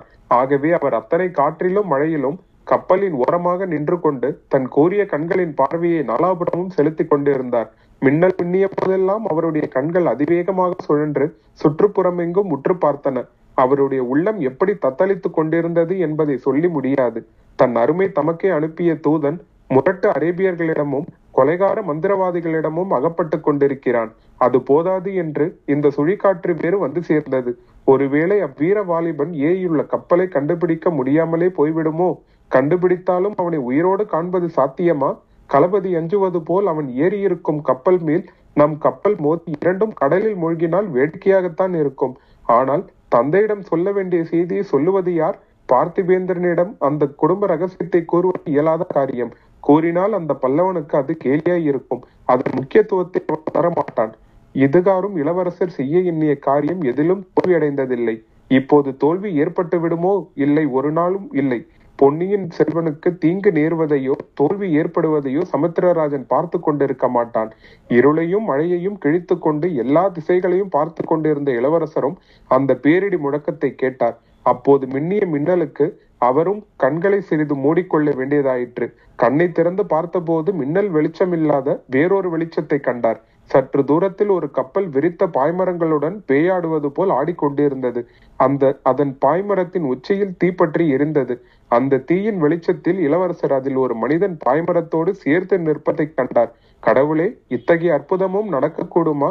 அவன் அந்த வீர இளைஞனாகிய வந்தியத்தேவன் தான் அவன் மட்டும் ஏன் தனியாக நிற்கிறான்? மற்றவர்கள் என்ன ஆனார்கள்? அதை பற்றியெல்லாம் யோசிப்பதற்கு இப்போது நேரமில்லை. செய்ய வேண்டியது இன்னதென்பதை ஒரு நொடி பொழுதில் இளவரசர் தீர்மானித்துக் கொண்டார். அவர் பார்த்த காட்சியை கப்பலில் இருந்த மற்றவர்கள் பலரும் பார்த்தார்கள். அதோ இன்று அவர்கள் ஏக காலத்தில் எழுப்பிய பெரிய கூச்சல் காற்றின் பயங்கர சப்தத்தையும் மீறிக்கொண்டு எழுந்தது. கப்பலோடு சேர்த்து கட்டியிருந்த படகண்டை போய் இளவரசர் நின்று கொண்டு அருகில் நின்ற மாலுமிகளை பார்த்து உங்களில் யார் என்னுடன் வருவீர்கள்? என்று உரத்த குரலில் கேட்டார். அவர் செய்ய உத்தேசித்த காரியம் இன்னதென்று ஊகித்தறிந்து மாலுமிகள் திகைத்தார்கள். ஆயினும் பலர் போட்டியிட்டு முன்வந்தார்கள். பார்த்திபேந்திரனும் களபதியும் வந்து தடுக்க பார்த்தார்கள். இளவரசே இது என்ன காரியம்? இந்த கொந்தளிக்கும் கடலில் படகு எப்படி செலுத்த முடியும்? எரிகின்ற கப்பலில் உள்ளவனை எப்படி காப்பாற்ற முடியும்? ஆளும் முயற்சி செய்தாம் போவதற்கு இருக்கிறார்கள் என்றான் பார்த்திபேந்திரன். ஜாக்கிரதை இச்சமயம் என்னை தடுக்க பார்க்கிறவர்களை நான் ஒரு நாளும் மன்னிக்க முடியாது என்று ராஜகம்பீரமான அதிகார தோரணியில் கூறினார் இளவரசர். அதே சமயத்தில் படகை அவிழ்த்து விட்டார். உங்களில் இரண்டு பேர் போதும் வாருங்கள் என்றார். படகு கடலில் இறங்கியது. இளவரசரும் அவர் குறிப்பிட்ட இருவரும் அதில் குதித்தார்கள். மறுகணமே படகு கப்பலை விட்டு அகன்று சென்றது. அலைகளின் மேல் ஆவேச குத்து ஆடியது. இளவரசரும் மற்ற இருவரும் துடுப்புகளை பலங்கொண்ட மட்டும் வலித்தார்கள். சிறிது சிறிதாக படகு எரிகின்ற கப்பலை அணுகியது. இதற்குள் தீ உச்சியிலிருந்து பாதி பாய்மரம் வரையில் இறங்கிவிட்டிருந்தது. ஆனால் வந்தியத்தேவனோ அங்கே நின்று கொண்டிருந்தான். அவன் தீயின் வெளிச்சத்தில் கப்பலை பார்த்தான். கப்பலிலிருந்து இறக்கப்பட்டு வந்த படகையும் பார்த்தான். அந்த அதிசயத்தில் தன்னை மறந்திருந்தான். தான் ஏதேனும் செய்ய வேண்டும் என்றே அவனுக்கு தோன்றவில்லை. குதி கடலில் குதி என்று கத்தினார் இளவரசர். அவன் காதில் அது விடவில்லை செயலற்ற பதுமையைப் போல் நின்று கொண்டிருந்தான். ஆயிற்று. இன்னும் சிறிது நேரம் தாமதித்தால் கப்பல் அடித்தளத்திற்கு நெருப்பு வந்துவிடும். கப்பல் மூழ்கிவிடும். அப்புறம் அவனை காப்பாற்றுவது இயலாத காரியமாகிவிடும். என்ன செய்ய வேண்டும் என்பதை மறுபடியும் இளவரசர் ஒரு நொடியில் முடிவு செய்தார். இத்தகைய சந்தர்ப்பங்களுக்கென்று அந்த அபாய படகில் சேர்த்து கட்டியிருந்த நீலக்கயிற்றின் இன்னொரு நுனியை தமது இடுப்பில் சுருட்டி இறுக்கி கட்டிக்கொண்டார் மாலுமிகள் இருவருக்கும் எச்சரிக்கை செய்துவிட்டு கடலில் குதித்தார். இத்தனை நேரம் படகுடன் விளையாடிய அலைகள் இப்போது இளவரசருடன் விளையாடின. ஒரு கணம் அவரை வானத்துக்கு உயர்த்தின. மறுகணம் பாதாளத்தில் தள்ளின. எனினும் இளவரசர் திசையும் குறியும் தவறாமல் எரிகின்ற கப்பலை நோக்கி வேகமாக போய்க் கொண்டிருந்தார். ஒரு பெரிய மிகப்பெரிய அலை வந்தது. இளவரசர் மேலே அது விழுந்திருந்தால் அவரை அமுக்கி கடலின் அடியில் கொண்டு போயிருக்க கூடும். ஆனால் அது நல்ல அலை. இளவரசருக்கு ஏவல் செய்ய வந்தது. அவரை தன் உச்சியில் வைத்து தூக்கி கொண்டு போய் எரிகின்ற கப்பலின் மேல் தளத்தில் ஏற்றி எரிந்தது. ஏற்கனவே கட்ட அவிழ்ந்து கொண்டிருந்த வந்தியத்தேவன் இளவரசரை பார்த்ததும் ஆ என்று அலறி அவரை எடுப்பதற்காக தாவி குனிந்தான். இளவரசர் அவனுடைய கழுத்தை எப்படியோ இறுக்கி கட்டி கொண்டார். அவன் காதுக்குள் என்னை பிடித்து கொண்டு வா விட்டு விடாதே என்று சொல்லி முடித்த தட்சணமே இருவரும் மறுபடியும் கடலில் மிதந்து அலைகளினால் முத்துண்டார்கள். மாலுமிகள் துடுப்பு தள்ளுவதை நிறுத்தி கயிற்றை பிடித்து இழுக்கலானார்கள். இளவரசரும் அவரை உடும்பு பிடியாக பிடித்து கொண்டிருந்த வந்தியத்தேவனும் படகை அணுகினார்கள். படகை பிடித்து அதில் ஏறுவது எளிய காரியமாயில்லை. அலைகளுடன் போராடி கொண்டு வந்தியத்தேவனையும் தாங்கிக் கொண்டு படகில் ஏறுவதற்கு முயன்ற ஒவ்வொரு கணமும் ஒரு யுகமாக இருந்தது. இதோ படகு கைக்கு அகப்படுவது போல் இருக்கும். அடுத்த கணம் எட்டாத தூரத்தில் போய்விடும். கடைசியாக அதற்கு ஒரு பெரிய அலை உதவி செய்தது. படகின் அருகில் உயரமாக எழுந்த அந்த பேரலையோடு அவர்களும் எழுந்தார்கள். மாலுமிகளின் உதவியுடன் படகில் குதித்தார்கள். துடுப்பை வலியுங்கள் வேகமாய் வலியுங்கள் என்றார் இளவரசர். ஏனெனில் எரிகின்ற கப்பல் கடலில் மூழ்கும் நேரம் நெருங்கிக் கொண்டிருந்தது. அப்படி மூழ்கும் போது ஏற்படும் கொந்தளிப்பில் படகு கவிழ்ந்தாலும் கவிழ்ந்துவிடும். அது மட்டுமன்று கப்பல் மூழ்கி தீ அணைந்துவிட்டால் பிறகு மற்றொரு கப்பலை அவர்கள் பார் பிடிப்பது அசாத்தியமாகி விடலாம் ஆகா அதோ கப்பல் மூழ்கத் தொடங்கிவிட்டது. கொழுந்துவிட்டு எரிந்த பாய்மரங்களுடனே அது கடலில் மூழ்கிய காட்சிதான். என்ன பயங்கர சௌந்தரமை சௌந்தரியமாய் இருந்தது. அதை அவர்களால் அதிக நேரம் அனுபவிக்க முடியவில்லை. இளவரசர் எதிர்பார்த்தது போலவே கடலில் ஒரு பெரிய கொந்தளிப்பு. வானலாவி மேலெழுந்த அலைகள். படகு என்னமோ அலைகளை சமாளித்துக் கொண்டது. ஆனால் எரிந்த கப்பல் மூழ்கியதும் சுற்றிலும் சூழ்ந்த இருளில் மற்றொரு கப்பல் இருந்த இடமே தெரியாமல் போயிற்று. திக்கு திசை ஒன்றுமே தெரியவில்லை. படகும் கப்பலும் ஒன்றையொன்று நெருங்கிக் கொண்டிருக்கின்றனவோ அகன்று போய் கொண்டிருக்கின்றனவோ அதை தெரிந்து கொள்ளவும் வழியில்லை. இரண்டிலும் அபாயம் உண்டு. இருட்டில் கப்பல் இருக்கும் இடம் தெரியாமல் அதை நெருங்கிச் சென்று முட்டிக்கொண்டால் படகு துகள் துகளாகும். விலகி போய்விட்டால் கேட்பானேன் நடுக்கடலில் காரிருளில் அந்த சின்னஞ்சிறு படகினால் என்ன செய்ய முடியும்? சமுத்திரராஜனே உன் காதலி பொன்னி நதி தந்த அருமை செல்வனை நீதான் காப்பாற்ற வேண்டும். வாயு பகவானுடைய லீலைகள் வெகு வெகு அதிசயமானவை. அந்த பெரும் சுழிக்காற்று எவ்வளவு அவசரமாக வந்ததோ அவ்வளவு அவசரமாகவே போய்விட்டது. போகும் வழியெல்லாம் கடலை படாத பாடு படுத்துவிட்டு போய்விட்டது. சுழிக்காற்று போய்விட்டது சரிதான். ஆனால் அதனால் கடலில் ஏற்பட்ட கொந்தளிப்பு லேசில் அடங்கிவிடாது. ஒரு இரவும் ஒரு பகலும் நீடித்திருந்தாலும் இருக்கும். அந்த கொந்தளிப்பின் வேகம் நெடுந்தூரம் பிரயாணம் செய்யும் கோடிக்கரையில் விஸ்தாரமான மணற் பிரதேசத்தை எல்லாம் கடல் எரிமூட்டிவிடும். நாகப்பட்டினத்தின் கடற்கரை மீது பேரலைகள் மோதி இடித்து தகர்க்க பார்க்கும். இன்னும் அக்கொந்தளிப்பு காங்கேசன்துறை திரிகோணமலை வரையில் பரவும். மாதோட்டத்தையும் ராமேஸ்வரத்தையும் கூட ஒரு கை பார்த்துவிடும். இளவரசர் முதலியோர் ஏறியிருந்த படகு அலைகளால் முத்தொண்டு மிதந்து கொண்டே இருந்தது. சிறிது நேரத்துக்கெல்லாம் துடுப்பு வலிப்பதையும் நிறுத்திவிட்டார்கள். திக்கும் திசையும் தெரியாதது போல் கப்பல் எங்கே இருக்கிறதென்றும் தெரியாத போது துடுப்பு வலித்து என்ன ஆவது காற்று ஓய்ந்து விட்டது மழை ஓய்ந்து விட்டது இடியும் மின்னலும் நின்றுவிட்டன ஆனால் அலைகளின் ஆங்காரம் மட்டும் சிறிதளவும் குறையவில்லை. படகு அந்த அலைகளில் தத்தளித்துக் கொண்டே இருந்தது. சற்றும் எதிர்பாராத ஒரு அபாயம் நெருங்கி நெருங்கி வந்து கொண்டிருந்தது. இதோ வந்துவிட்டது. எரிந்த கப்பல் மூழ்கிற்றல்லவா? அப்போது முழுதும் எரியாத ஒரு பாய்மரம் அதிலிருந்து பிரிந்தது. கடலில் அது மிதந்து மிதந்து படகுக்கு அருகில் வந்தது.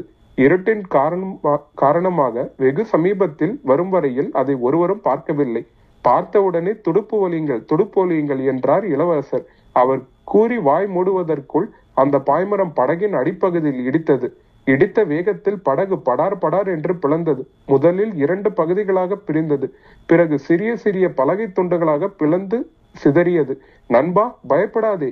இந்த படகை காட்டிலும் அந்த பாய்மரம் பத்திரமானது. தாவி அதை பற்றிக்கொள் என்றார் இளவரசர். இத்துடன் ஐம்பத்தி இரண்டாம் அத்தியாயம் முடிவு பெறுகிறது. அத்தியாயம் ஐம்பத்தி மூன்று அபய கீதம். இளவரசர் அருள்மொழிவர்மர் பார்த்திபேந்திரனுடைய கப்பலுக்கு போய் சேரும் வரையில் தொண்டைமான் நதியின் முகத்துவாரத்தில் நின்றவர்கள் பார்த்து கொண்டிருந்தார்கள். கப்பலில் இளவரசர் ஏறிக்கொண்ட உடனேயே அவரை ஏற்றிச் சென்ற படகு திரும்பியது. சேனாதிபதி பூதி விக்ரமகேசரி குதூகலம் அடைந்திருந்தார் என்று அவருடைய முகக்குறி காட்டியது.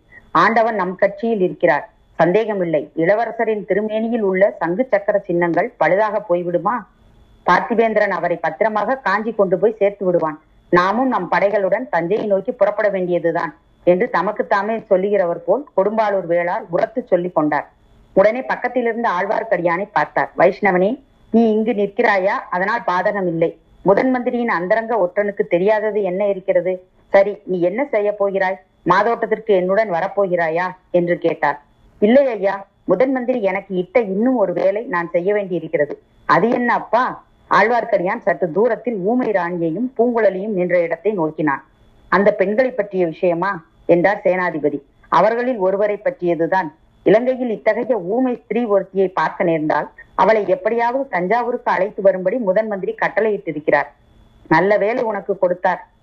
அதை காட்டிலும் இலங்கை கடல்களில் அடிக்கும் புயற்காற்றுகளில் ஒன்றை பிடித்துக் கொண்டு வரும்படி உனக்கு சொல்லியிருக்கலாம். அந்த ஊமை ஸ்திரீயை பிடித்துக் கொண்டு போவது அவ்வளவு சுலபமாயிருக்கும். அவள் யாரோ தெரியவில்லை. நம் இளவரசரிடம் மிகுந்த அபி- அபிமானம் வைத்திருக்கிறாள். உனக்கு ஏதாவது அவளை பற்றி தெரியுமா? அவள் ஊமை என்பதும் பிறவி செவிடு என்பதும் தெரியும். அவளை அழைத்து செல்வதை காட்டிலும் புயல் காற்றை கூண்டில் அடைத்துக் கொண்டு போவது சுலபம் என்று தெரியும். ஆயினும் என் எஜமானன் சொல்லி இருக்கிறபடியால் ஒரு பிரயத்தனம் செய்து பார்ப்பேன். இந்த ஓடக்கார பெண்ணுக்கும் அவளுக்கும் கூட சிநேகம் போல் இருக்கிறது. இரண்டு பேரும் ஜாடைகளினால் பேசிக் கொள்வதை பார் அந்த பெண்ணை இங்கே கூப்பிடு. அவளுக்கு ஒரு எச்சரிக்கை செய்ய வேண்டும். ஆழ்வார்க்கடியான் அந்த பெண்களின் அருகில் சென்று பூங்குழலியிடம் சேனாதிபதி அழைப்பதை கூறினான். பூங்குழலி ஊமை ராணியை விட்டு பிரிந்து சேனாதிபதியை அணுகினான். இதோ பார் பெண்ணே நீ வெகு புத்திசாலி.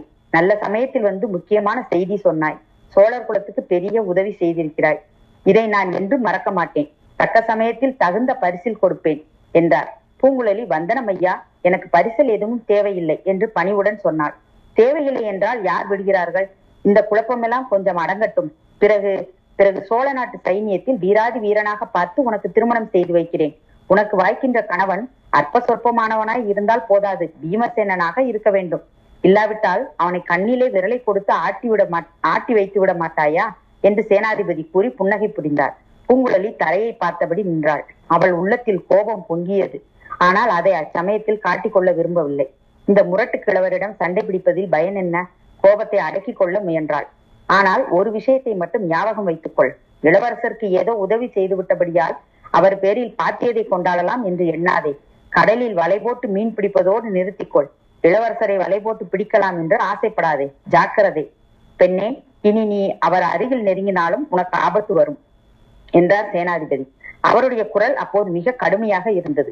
அவருடைய ஒவ்வொரு வார்த்தையும் காய்ச்சிய ஈய துளியை விடுவது போல் பூங்குழலியின் காதில் விழுந்தது. அந்த கிழவனாருக்கு பதிலுக்கு பதில் காரசாரமான வார்த்தைகளை சொல்ல வேண்டும் என்று பூங்குழலி விரும்பினார் ஆனால் பேச இயலவில்லை. தொண்டையை அடைத்தது. காதில் விழுந்த காய்ச்சிய ஈய துளிகள் கண் வழியாக வெளிவந்தன போல் வெப்பமான கண்ணீர் துளிகள் தோன்றி கண்களை எரியச் செய்தன. குனிந்த தலை நிமிராமல் பூங்குழலி திரும்பினார் கடற்கரைக்கு எதிர்ப்பக்கம் நோக்கி நடந்தாள். நடை மெதுவாக ஆரம்பமாயிற்று. வர வர வேகம் அதிகரித்தது. ஊமைராணி இருந்த திசையை ஒரு கணம் கடைக்கண்ணால் பார்த்தாள். அவள் அருகில் ஆழ்வார்க்கடியான் நின்று ஏதோ அவளிடம் தெரிவிக்க முயன்று கொண்டிருப்பதை கண்டாள். மனிதர்கள் உள்ள இடத்திலேயே தான் இருக்கக்கூடாது என்ற எண்ணம் அவளுக்கு தோன்றியது. மனித குரலையே கேட்க பிடிக்கவில்லை. ஆ மனிதர்கள் எத்தனை கொடூரமானவர்கள்? எதற்காக இவ்வளவு குரூரமான சொற்களை பேசுகிறார்கள்? எல்லோரும் ஊமைகளாகவே இருந்து விட்டால் எவ்வளவு நன்றாக இருக்கும்? சிறிது தூரம் காட்டில் புகுந்து சென்ற பிறகு தொண்டைமாநாட்டின் கரையை அடைந்தாள். அந்த கரையோடு உள்நாட்டை நோக்கி நடந்தாள். அவளுடைய படகை விட்டிருந்த இடத்தை குறிவைத்து நடந்தாள். ஆம் சீக்கிரம் அந்த படகை போய் சேர வேண்டும். படகில் ஏறிக்கொள்ள வேண்டும். தன்னந்தனியாக கடலில் செல்ல வேண்டும். மனிதர்களுடைய குரல் காதில் விழ முடியாத நடுக்கடலுக்கே போய்விட வேண்டும். துடுப்பை சும்மா வைத்து விட வேண்டும். அலைகளில் மொத்துண்டு படகு மிதந்து மிதந்து போக வேண்டும். தானும் அதில் போய்க் கொண்டிருக்க வேண்டும். எல்லையில்லாத கடலில் முடிவில்லாமல் போய்க் கொண்டிருக்க வேண்டும். அப்போதுதான் அலைப்பட்ட தன் உள்ளம் அமைதி பெறும். சேனாதிபதியின் வார்த்தைகளினால் நொந்த உள்ளத்தின் வேதனை தீரும். ஆத்திரம் தணிந்து ஆறுதல் உண்டாகும். அந்த பொல்லாத கிழவன் என்ன சொன்னான்? வலை போட்டு கடலில் மீன் பிடிப்பதோடு நிறுத்திக்கொள் இளவரசருக்கு வலை போடாதே என்றான். நானா இளவரசருக்கு வலை போடுகிறேன்? சீச்சி இந்த கிழவனின் புத்தி போன போக்கை பார். ஆம் தரையில் வாழும் மனிதர்களை காட்டிலும் வாழும் மீன்கள் எவ்வளவோ நல்ல ஜன்கள் ஜந்துக்கள். அவை இப்படியெல்லாம் கொடூரமாக பேசுவதில்லை. ஆழ்கடலில் நீந்தியும் மிதந்தும் எவ்வளவு ஆனந்தமாக காலங்களிக்கின்றன அவற்றுக்கு கவலை ஏது துயரம் ஏது? ஆகா நான் கடலில் வாழும் மீனாக பிறந்திருக்க கூடாதா? அப்படி பிறந்திருந்தால் இந்த உலகத்தின் துயரங்கள் துவேஷங்கள் ஆசாபாசங்கள் கோபாதாபங்கள் இவற்றில் அகப்பட்டுக் கொள்ளாமல் சதா சர்வகாலமும் ஆழ்கடலில் நீந்தி நீந்தி போய்க் கொண்டிருக்கலாம் அல்லவா? அப்போது தன்னையும் இளவரசனையும் பிரிப்பதற்கோ வஞ்சகம் செய்வதற்கோ விஷமமாக பேசுவதற்கோ யாரும் இருக்க மாட்டார்கள் அல்லவா? இல்லை இல்லை. அதுவும் நிச்சயமில்லை. அங்கேயும் இந்த பொல்லாத மனிதர்கள் வந்து வலை போட்டு பிடித்து கொண்டு போக பார்ப்பார்கள். இரண்டு மீன்களில் ஒன்றை மட்டும் கொண்டு போனாலும் போவார்கள் பாதகர்கள். பூங்குழலியின் மனதில் பொங்கிய ஆத்திரம் அவளுடைய கால்களுக்கு அளவில்லாத விரைவை கொடுத்தது. சூரியன் உச்சிவானுக்கு வந்த சமயம் அவள் படகை விட்டிருந்த இடத்தை அடைந்து விட்டாள். நல்ல வேளை படகு விட்டிருந்த இடத்தில் கட்டி போட்டபடியே இருந்தது. அவளுடைய ஆரியர் தோழி அந்த படகுதான். அவளுடைய அடைக்கல ஸ்தானம் அந்த படகுதான். துன்பமும் துரோகமும் சூழ்ந்த இந்த பொல்லாத உலகத்தில் தனக்கு அமைதியும் ஆனந்தமும் அளிப்பது அந்த சாணகலத்து படகுதான். அதை யாரும் அடித்துக் கொண்டு போகாமல் விட்டு வைத்தது பெரிய காரியம். இனி எது எப்படியாவது போகட்டும். இளவரசரை அந்த கிள சேனாதிபதி காவல் புரியட்டும். கொடும்பாளூர் வீட்டு பெண்ணையே அவர் கழுத்தில் கட்ட கட்டிவிடட்டும். அதனால் எனக்கென்ன? என் படகு இருக்கிறது துடுப்பு இருக்கிறது கையில் வலுவு இருக்கிறது விசாலமான கடலும் இருக்கிறது. சமுத்திரராஜனே உன் அருமை புதல்வியை வேறு யார் கைவிட்டாலும் நீ கைவிட மாட்டாய் அல்லவா சமுத்திரகுமாரி என்று இளவரசர் திருவாயினால் கூறியதை பொய்யாக்க மாட்டாய் அல்லவா பூங்குழலி படகில் ஏறிக்கொண்டாள். கடலை நோக்கி படகை செலுத்தினான். நதியின் ஓடத்தோடு சென்றபடியால் சீக்கிரத்திலேயே தொண்டை மாநாட்டின் முகத்துவாரத்தை அடைந்து விட்டாள். பின்னர் கடலில் படகை செலுத்தினாள் சிறிது நேரத்திற்கெல்லாம் சுழிக்காற்று அடிக்கப் போகிறது என்று அவளுக்கு தெரிந்து போயிற்று. சுழிக்காற்றின் முன் அறிகுறிகளை அவள் நன்கு அறிந்திருந்தாள். முதல் நாள் இரவு சந்திரனை சுற்றி சாம்பல் நிற வட்டம் காணப்பட்டது. இன்றைக்கு பகலெல்லாம் ஒரே புழுக்கமாய் இருந்தது. மரங்களில் இலை அசையவில்லை. அதோ தென்மூர் தென்மேற்கு மூலையில் கரிய மேகத்திட்டுக்கள் கிளம்பிவிட்டன சீக்கிரத்தில் சுழிக்காற்று அடிக்கப் போவது நிச்சயம். கடலின் கொந்தளிப்பு அற்புத காட்சியா இருக்கும். ஆனால் சுழிக்காற்று அடிக்கப் போவது நிச்சயம். பூதத்தீவுக்கு போ போய் தங்கி இருப்பது நல்லது. அங்கே தங்கி இருந்தால் சுழிக்காற்றினால் கடலிலே உண்டாகும் அல்லோல கல்லோங்களை நன்றாக பார்த்து கழிக்கலாம் காற்று அடித்துவிட்டு போன பிறகு கடலிலும் கொந்தளிப்பு சிறிது அடங்கிய பிறகு படகை கடலில் செலுத்தி கொண்டு கோடிக்கரைக்கு போகலாம். இப்போது என்ன அவசரம்? கோடிக்கரைக்கு இப்போது அந்த மரக்கலம் அநேகமாக போயிருக்கும். நல்ல வேளை சுழிக்காற்றில் அது அகப்பட்டு கொண்டிராது. இளவரசர் இத்தனை நேரம் பத்திரமாக போய் அங்கே இறங்கி இருப்பார் அல்லது ஒருவேளை மாமல்லபுரத்திற்கே போயிருந்தாலும் போயிருப்பார். எங்கே போயிருந்தால் நமக்கு என்ன சுழிக்காற்றில் அகப்பட்டு கொண்டிருக்க மாட்டார். அந்த வரைக்கும் திருப்தி அடையலாம். சுழிக்காற்று தொடங்குவதற்கு முன்னால் அடியோடு காற்று நின்று போயிருந்தபடியால் மரக்கலங்கள் பாய் விரி விரித்திருந்தும் கடலில் போக முடியவில்லை என்பது பூங்குழலிக்கு தெரியாது. ஆகையால் இத்தனை நேரம் அக்கறை போய் சேர்ந்திருக்கும் என்றே நினைத்தாள். சேனாதிபதி இளவரசருக்கு வலை போடாதே என்று சொன்னது அடிக்கடி அவளுடைய மனதில் தோன்றி துன்புறுத்தி கொண்டிருந்தது. ஆகையால் கோடிக்கரைக்கு தானும் உடனே போக வேண்டாம் என்று எண்ணினாள். பூதத்தீவிலே தங்கியிருந்து சுழிக்காற்றின் அட்டகாசங்களை வேடிக்கை பார்த்து கொண்டிருந்து விட்டு பிறகு சாவகாசமாக புறப்பட தீர்மானித்தாள். தொண்டை மாநாட்டின் முகத்துவாரத்திலிருந்து பூதத்தீவு அதிக தூரத்தில் இல்லை. ஆகையால் புறப்பட்ட ஒரு நாளிகை நேரத்திற்குள் அங்கே போய் சேர்ந்து விட்டாள். பூங்குழலி பூதத்தீவை சேர்ந்ததற்கும் சுழிக்காற்று அடிக்க தொடங்கியதற்கும் சரியா இருந்தது. படகை கரையில் ஏற்றி குப்புற கவிழ்த்து பத்திரமாய் கட்டி போட்டுவிட்டு பூங்குழலி அத்தீவில் இருந்த ஒரு சிறிய புத்த ஸ்தூபத்தை அடைந்தாள். முதலில் சற்று நேரம் அதன் அடிவாரத்து குகை அறையிலும் காற்றிலும் மழையிலும் அடிபடாதிருந்து பார்த்தாள். அதிக நேரம் அவளால் அப்படி இருக்க முடியவில்லை. வாயு பகவான் கோலாகல திருவிளையாடல்களை பார்க்கும் ஆசை உண்டாயிற்று. குகையிலிருந்து வெளிவந்து படிக்கட்டில் ஏறி ஸ்தூபத்தின் உச்சியை அடைந்தாள். அப்போது சுற்றுப்புற சூழ்நிலை ஓங்கி வளர்ந்திருந்த நூற்றுக்கணக்கான தென்னை மரங்கள் தலைவிரி கோலமாக ஊழிக்காலத்தில் சம்ஹாரமூர்த்தியை சுற்றி நின்று பூதகணங்கள் ஆடுவது போல் ஆடின. கடல் அலைகள் அத்தென்னை மரங்களின் உயரம் சில சமயம் எழும்பி இமயமலையின் பனிச் சிகரங்களைப் போல் ஒரு வினாடி எழும்பி காட்சியளித்தது. மறுவினாடி நூறு கோடி நுரை துளிகளாக சிதறி விழுந்தன. சுழன்று சுழன்று அடித்த காற்றின் சப்தமும் அலைகளின் பேரொலியும் இடையிடையே கேட்ட இடி முழக்கமும் சேர்ந்து திக்கு திகாந்தங்கள் எல்லாம் இடித்து தகர்ந்து விழுகின்றன என்று எண்ணச் செய்தன. வானத்தை வெட்டி பிளப்பது போல் அவ்வப்போது தோன்றி கப்பும் கிளையும் விட்டு படர்ந்து ஓடி மறைந்த மின்னல்களை ஒரு வினாடி நேரம் கொந்தளித்த அலை கடலையும் பேயாட்டமாடிய மரங்களையும் வெளிச்சம் போட்டு காட்டிவிட்டு மறுவினாடி கண்ணங்கரிய காரிருளில் ஆளச் செய்தன. இவ்வளவு அல்லோலகங்களையும் பார்த்து கொண்டு பூங்குழலி வெகுநேரம் நின்றாள். அவள் உடம்பு காற்றில் ஆடிய மரங்களைப் போல் ஆடியது. அவள் கூந்தல் அவிழ்ந்து காற்றில் பறந்தது. மழை அவள் உடலை நனைத்தது. இடி முழக்கம் அவள் செய் செவிகளை பிளந்தது. மின்வெட்டு அவள் கண்களை பறித்தது. இதையெல்லாம் அவள் பொருட்படுத்தவே இல்லை. வெகு நேரம் அக்காற்றிலும் மழையிலும் அவள் நின்றாள். அவள் உள்ளம் வெறி கொண்டு கொந்தளித்தது. தன்னை சுற்றிலும் நடைபெறும் அற்புத கோலாகலம் எல்லாம் தான் பார்த்து கழிப்பதற்காகவே நடப்பதாக எண்ணி பெருமிதத்துடன் அனுபவித்துக் கொண்டிருந்தாள். இடையிடையே அவளுக்கு இளவரசர் அருள்மொழிவர்மரின் நினைவு வந்து கொண்டிருந்தது. அச்சமயம் அவர் கோடிக்கரை சேர்ந்து பத்திரமான இடத்தில் தங்கியிருப்பார் என்று எண்ணினாள். ஒருவேளை தன் பெற்றோர் வீட்டிலே கூட தங்கியிருக்கலாம். அல்லது நாகப்பட்டினம் சென்று அங்கே ராஜ மாளிகையில் தங்கியிருக்கலாம். ஒருவேளை கடலில் கப்பலிலேயே இருந்திருப்பாரோ? இருந்தால் என்ன? அவர் ஏறி சென்ற பெரிய மரக்கலத்தை எந்த சுழிக்காற்றுதான் என்ன செய்துவிடும்? அவரை பாதுகாக்க எத்தனையோ பேர் சுற்றிலும் சூழ்ந்திருப்பார்கள். தன்னை பற்றி அவர் ஞாபகப்படுத்திக் கொள்வாரா? அந்த பேரை பூங்குழலி இச்சமயம் எங்கிருக்கிறாளோ? என்று எண்ணிக்கொள்வாரா ஒரு நாளும் மாட்டார். அவளுடைய சகோதரி அனுப்பிய வந்தியத்தேவனை பற்றி நினைத்துக் கொள்வார். கொடும்பாளூர் கோமகளை பற்றியும் நினைத்துக் கொள்ளலாம். இந்த ஏழைக்கரையர் குலப்பெண்ணை அவருக்கு எங்கே நினைவிருக்கப் போகிறது?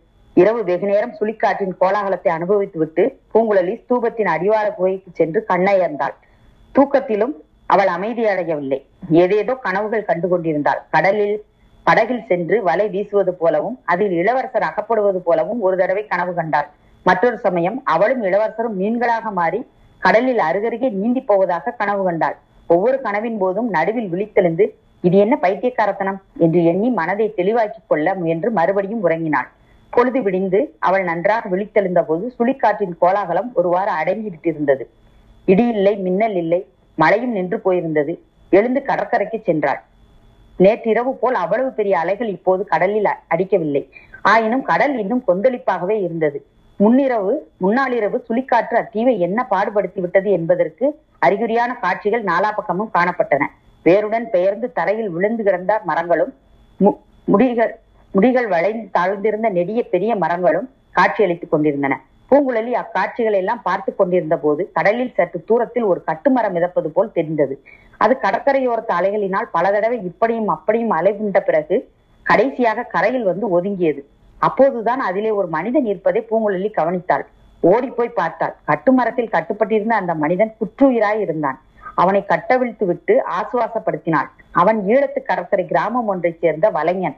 மீன் பிடிக்க போன இடத்தில் சுழிக்காற்றில் அகப்பட்டுக் கொண்டதாக கூறினான். தன்னுடன் இருந்த தோழனை கடல் இரையாக்கி கொண்டதாகவும் தான் பிழைத்தது புனர்ஜென்மம் என்றும் தெரிவித்தான். இன்னும் முக்கியமான ஒரு செய்தியையும் அவன் கூறினான். முன்னிரவு நேரத்தில் கடுமையான சுழிக்காற்று அடித்து கொஞ்சம் நின்று போயிருந்தது. எங்களை சுற்றிலும் காரிருள் சூழ்ந்திருந்தது. திடீரென்று ஒரு பேரிடி இடித்தது. அப்போது தோன்றிய மின்னல் வெளிச்சத்தில் இரண்டு மரக்கலங்கள் தெரிந்தன.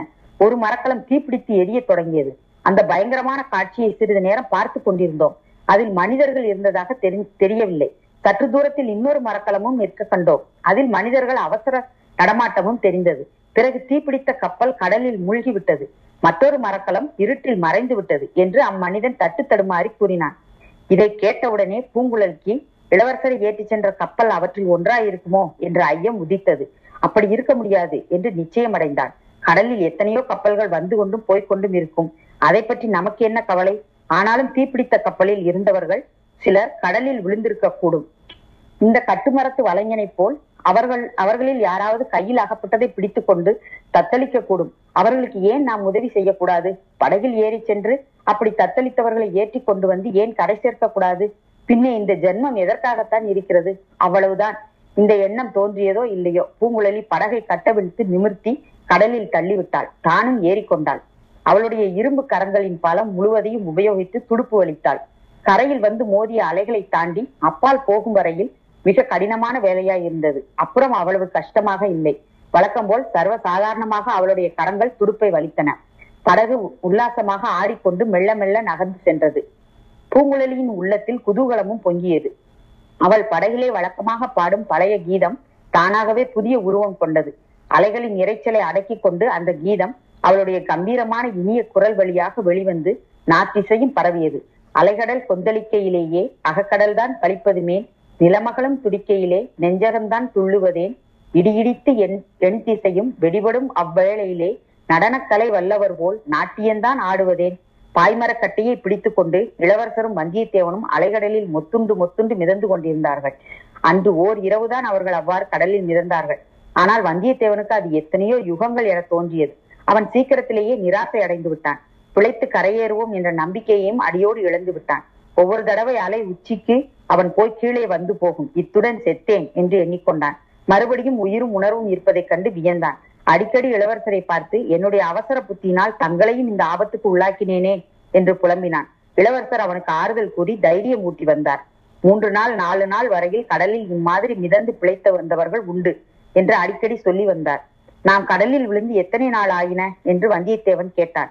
இன்னும் ஒரு ராத்திரி கூட ஆகவில்லையே என்றார் இளவரசர். பொய் பொய் பல நாட்கள் ஆகியிருக்க வேண்டும் என்றான் வந்தியத்தேவன். கொஞ்ச நேரத்திற்கெல்லாம் அவனுக்கு இன்னொரு கஷ்டம் ஏற்பட்டது.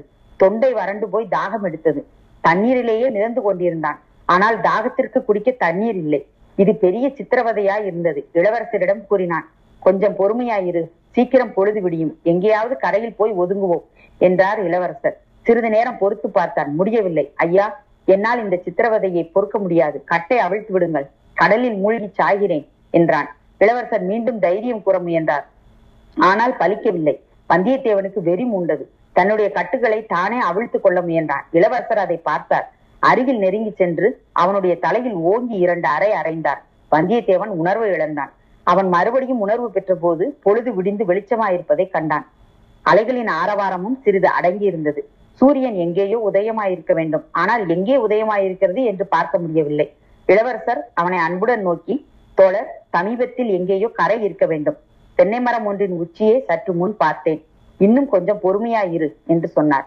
இளவரசே என்னை கைவிட்டு விடுங்கள். தாங்கள் எப்படியாவது தப்பி பிழையுங்கள் என்றான் வந்தியத்தேவன். வேண்டாம் அதை அதைரியப்படாதே. உன்னை அப்படி நான் விட்டுவிட மாட்டேன். ஆகா அது என்ன? யாரோ பாடுகிற குரல் போல் துணிக்கிறதே என்றார் இளவரசர். அலைகடல் கொந்தளிக்கையிலேயே அகக்கடல்தான் கழிப்பதுமேன் என்ற கீதம் அவர்களுடைய காதில் அபய கீதமாக துணித்தது. உடற்சோர்வும் மனசோர்வும் உற்று முக்கால் பிராணனை இழந்திருந்த வந்தியத்தேவனுக்கு கூட அந்த கீதம் புத்துயிர் அளித்து உற்சாகம் ஊட்டியது. இளவரசே பூங்குழலியின் குரல்கள் அவை. படகு ஓட்டி கொண்டு வருகிறாள். நாம் பிழைத்து போனோம் என்று சொன்னான். சிறிது நேரத்திற்கெல்லாம் படகு அவர்கள் கண்ணுக்கு தென்பட்டது. நெருங்கி நெருங்கி அருகில் வந்தது. பூங்குழலி இது உண்மையில் நடப்பதுதானா? என்று சந்தேகித்து செயலிழந்து நின்றாள். இளவரசர் வந்தியத்தேவனை கட்டவிழ்த்து விட்டார். முதலில் தாம் படகிலே தாவி ஏறிக்கொண்டார். பின்னர் வந்தியத்தேவனையும் ஏற்றி விட்டார்.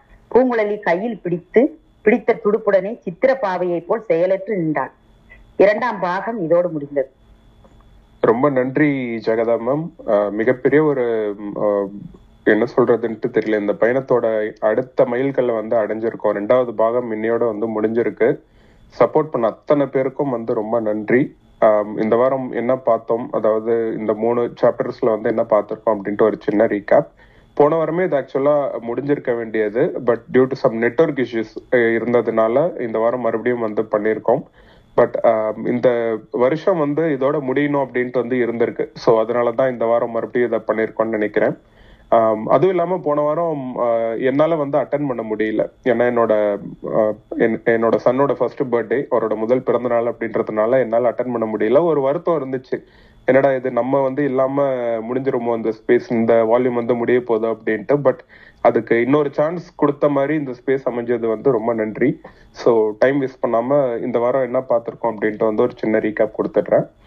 ஆஹ் படகுல வந்து ரவிதாசன் அதுக்கப்புறம் வந்து இந்த தேவராளன் அப்புறம் வந்தியத்தேவன் வந்து வந்துட்டு இருக்காங்க. அந்த அரேபியர்களை விரட்டி விட்டுட்டு அவங்க வந்துட்டு இருக்கும்போது வந்தியத்தேவன் என்ன பண்றான்? அவங்க ரெண்டு பேரையும் வந்து நம்ம இங்கேயே கொண்டு போட்டுட்டு நம்ம தப்பிச்சு வந்துடலாம் நம்ம தப்பிக்கிறோம். இல்ல அவங்கள வந்து எப்படியாவது ஏதாவது பண்ணிடணும் ஏன்னா அவங்க இவ்வளவு சூழ்ச்சி பண்ணிட்டு போயிட்டு சோழ நாட்டுக்கு வந்து என்னென்ன தீங்கெல்லாம் பண்ணுவாங்களோ அப்படின்ட்டு நினைச்சிட்டு அவங்கள கொள்ளலான்ட்டு அவங்கள பயமுறுத்துறதுக்கு போறான். அவங்க இவனை வந்து கன்ஃபியூஸ் பண்ணி விட்டுட்டு அவங்க ஒரு படகுல இறங்கி அந்த இது கப்பல்ல இருந்து பாய்மர கப்பல்ல இருந்து இறங்கி போயிடுறாங்க. அது போனதுக்கப்புறம் வந்தியத்தேவனுக்கு என்ன பண்றதுன்னே தெரியல. நல்லா மழை பெஞ்சிட்டு இருக்கு இடி இடிக்குது. ஃபுல்லா சுத்தி கடல்ல வந்து கடல் பயங்கரமா கொந்தளிச்சிட்டு இருக்கு இவனுக்கு நீந்தவும் தெரியாது. நீந்தி போய் அந்த படகை பிடிக்கலாம்னா நீந்தறதுக்கும் தெரியாது. நீந்தி போய் சப்போஸ் கிட்ட நெருங்கினா கூட எங்க அவங்க அடிச்சு கொண்டுடுவாங்களோ அப்படின்ட்டு யோசிச்சுக்கிட்டா அவன் வந்து இறங்காம அந்த கப்பல்லே வந்து இருந்துடுறான். அவன் நினைச்சிட்டான் அவள் தான் ஆல்மோஸ்ட் நம்ம லைஃப் முடிஞ்சிடுச்சு நம்ம வந்து சாவ போறோம் அப்படின்ட்டு அந்த ஸ்டேஜுக்கே போயிட்டான். ஏன்னா சுத்தி யாருமே கிடையாது. ஒரே இருள். ஆனா பயங்கர மழை பெய்யுது இடி இடிக்குது காத்து சூறாவளி அந்த சுழிக்காற்று வந்து அடிச்சிட்டு இருக்கு. கடல் வந்து பயங்கர கொந்தளிப்போட இருக்கு. இதுல இந்த பாய்மரம் மேல கிளையுமா இறங்கி ஆடிட்டு இருக்கு. எப்ப வேணா மூழ்கும் அப்படின்ற கண்டிஷன்ல சோ அப்போ ஒருத்தன் என்ன நினைப்பான்? ஆப்வியஸ்லி வந்து நம்ம உயிர் போயிடுச்சு அப்படின்ட்டு தான் நினைச்சிட்டு அவன் அவன் அவன்கிட்டயே வந்து பேசிக்கிறான் அந்த கடலை பார்த்து ரசிக்கிறான். மின்னல் ஒவ்வொரு வாட்டி வந்து வரும்போது அதை பார்த்து ரசிக்கிறான். அப்படியே அவன் இருந்துட்டு இருக்கான். பேரலாம் என்ன ஆகுது அப்படின்னா பார்த்திபேந்திரனோட படகுல வந்து அருள்மொழிவர்மர் வந்தியத்தேவனை வந்து தேடிட்டு வந்துட்டு இருக்காரு. ஒரே இருட்டா இருக்கிறதுனால அவங்களுக்கு வந்து எந்த டைரக்ஷன்ல போறதுன்ட்டு வந்து தெரியல. பட் ஒரு பர்டிகுலர் டைம்ல என்ன ஆகுதுன்னா ஒரு பெரிய இன்- மின்னல் வந்து அங்க ஏற்படுது. அந்த மின்னல் வெளிச்சத்துல வந்து இளவரசர் அஹ், அருள்மொழிவர்மர் வந்து பாத்துடுறாரு எதிரில் இன்னொரு மரக்கலம் ஒண்ணு வந்து இருக்கு அப்படின்ட்டு. அந்த மின்னல் ஆஹ் வந்துட்டு ஆஹ் இடி இடிக்கும் போது என்ன ஆகுது அந்த அதனால ஏற்படக்கூடிய அந்த இதுல வந்து பத்திக்குது அந்த பாய்மரம். வந்தியத்தேவன் இருக்கிற பாய்மரம் படகு வந்து பத்திக்குது மேல அந்த டாப் ஃப்ளோர் வந்து பத்திக்குது. அது பார்த்ததுக்கு அப்புறமா இவங்க எல்லாம் இவங்க எல்லாருமே பாக்குறாங்க அதோ அதோ அங்க பாருங்க எல்லாரும் அப்படின்னு சொல்லிட்டு. பார்க்கும்போது அது பத்திட்டு எரியிற அந்த வெளிச்சத்தை வச்சு கண்டுபிடிச்சிடுறாங்க அந்த படகுல இவன் இருக்கான் அப்படின்னு சொல்லிட்டு. எப்படியாவது வந்து அவனை காப்பாத்தணும் அப்படின்னு சொல்லிட்டு அந்த பெரிய மரக்கலத்திலேருந்து என்ன பண்றாரு இளவரசர் வந்து ஒரு சின்ன படகை இறக்கி விட்டுட்டு தான் அதுல குதிக்கணும்ட்டு அஹ், முடிவு பண்ணும்போது பார்த்திபேந்திரனும் அந்த களபதியும் வந்து தடுக்கிறாங்க இளவரசரை. நீங்க வந்து போவாதீங்க அது ரொம்ப ரிஸ்கான சுச்சுவேஷன் நீங்க இப்ப போனீங்கன்னா வந்து படகு எப்படி வேணாலும் வந்து தள்ளிட்டு போவோம். அவனை காப்பாத்த முடியும்ன்றது ரெண்டாவது விஷயமா இருந்தாலும் உங்களை காப்பாத்துறதே பெரிய விஷயமா போயிடும். so அதனால நீங்க வந்து போக கூடாது அப்படின்னு தடுக்கிறதுக்கு முயற்சி பண்றாங்க. ஆனா அவர் அது எதை பத்தியும் பொருட்படுத்தல. அவங்க மேல கோவப்பட்டுட்டு நான் போயே தருவேன். என்னோட நண்பனை நான் காப்பாத்துவேன். அதுவும் இல்லாம இளைய பிராட்டி அனுப்புன தூதன் அவன் அவனை வந்து நான் இப்படி எல்லாம் நான் விட்டுட்டு போக முடியாது அப்படின்னு சொல்லிட்டு கடல்ல வந்து ஒரு ரெண்டு மூணு பேர் அவங்கள கூட்டிட்டு அந்த படகுல வந்து இறங்குறாரு. இறங்கி போயிட்டு இருக்கும்போது நடுவுல ஒரு இடத்துல வந்து என்ன பண்றாங்க இளவரசர் வந்து தாம் அந்த படகுல இருக்கிற ஒரு கயிறை வந்து இறுக்கி தன்னோட இடுப்புல கட்டிட்டு மறுமுனைய வந்து இந்த படகு செலுத்திட்டு வரவங்க கிட்ட கொடுத்துட்டு இந்த கயிறை வந்து கெட்டியமா பிடிச்சிக்கோங்க நான் போய் அந்த படகுல இருந்து அவனை வந்து நான் கூட்டிட்டு வரேன் அப்படின்ட்டு போறாரு. கடல்ல ஒரு நீந்தி அந்த அந்த எரிஞ்சிட்டு இருக்கிற மரக்கலத்திட்ட போகும்போதே ஒரு கத்துறாரு கீழே குதிச்சிரு வந்தியத்தேவா நீ கீழே குதிச்சிறாங்க நிக்காத ஃபுல்லா பத்திக்கிச்சுன்னா கடல் விழுந்து செத்துருவா அதுக்கு நீ இந்த பக்கம் குதிச்சிரு நான் காப்பாத்திடுறேன் அப்படின்னு சொல்லிட்டு.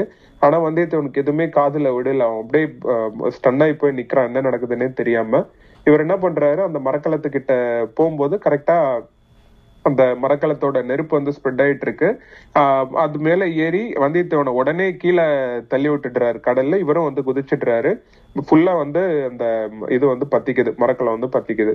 அது பத்திக்கிட்டோன்னே இவங்க கொஞ்சம் கொஞ்சமா நீந்தி அந்த படகு கிட்ட வந்துடுறாங்க. இவங்க படகு கிட்ட. படகு கிட்ட வரும்போது என்ன ஆகுது இளவரசர் வந்து அவனை கொஞ்சம் கொஞ்சமா தூக்கி அந்த படகுல ஏத்தி போட்டுட்டு இவரும் வந்து ஏறுறாரு. ஏறிட்டு அவர் சொல்றாரு ஏன்னா எரிஞ்சிட்டு இருக்கிற படகு எப்போ வேணாலும் வந்து மூழ்கலாம்.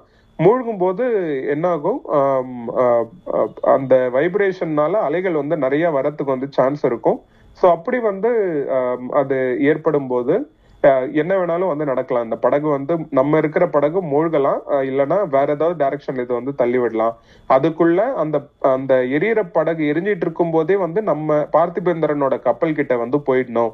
இல்லைன்னா வெளிச்சமும் இருக்காது. இருட்டுல வந்து எங்க போறோம்னு நம்மளுக்கே டைரக்ஷன் தெரியாது அப்படின்ட்டு அவசர அவசரமா துடுப்பை வலிக்க சொல்றாரு.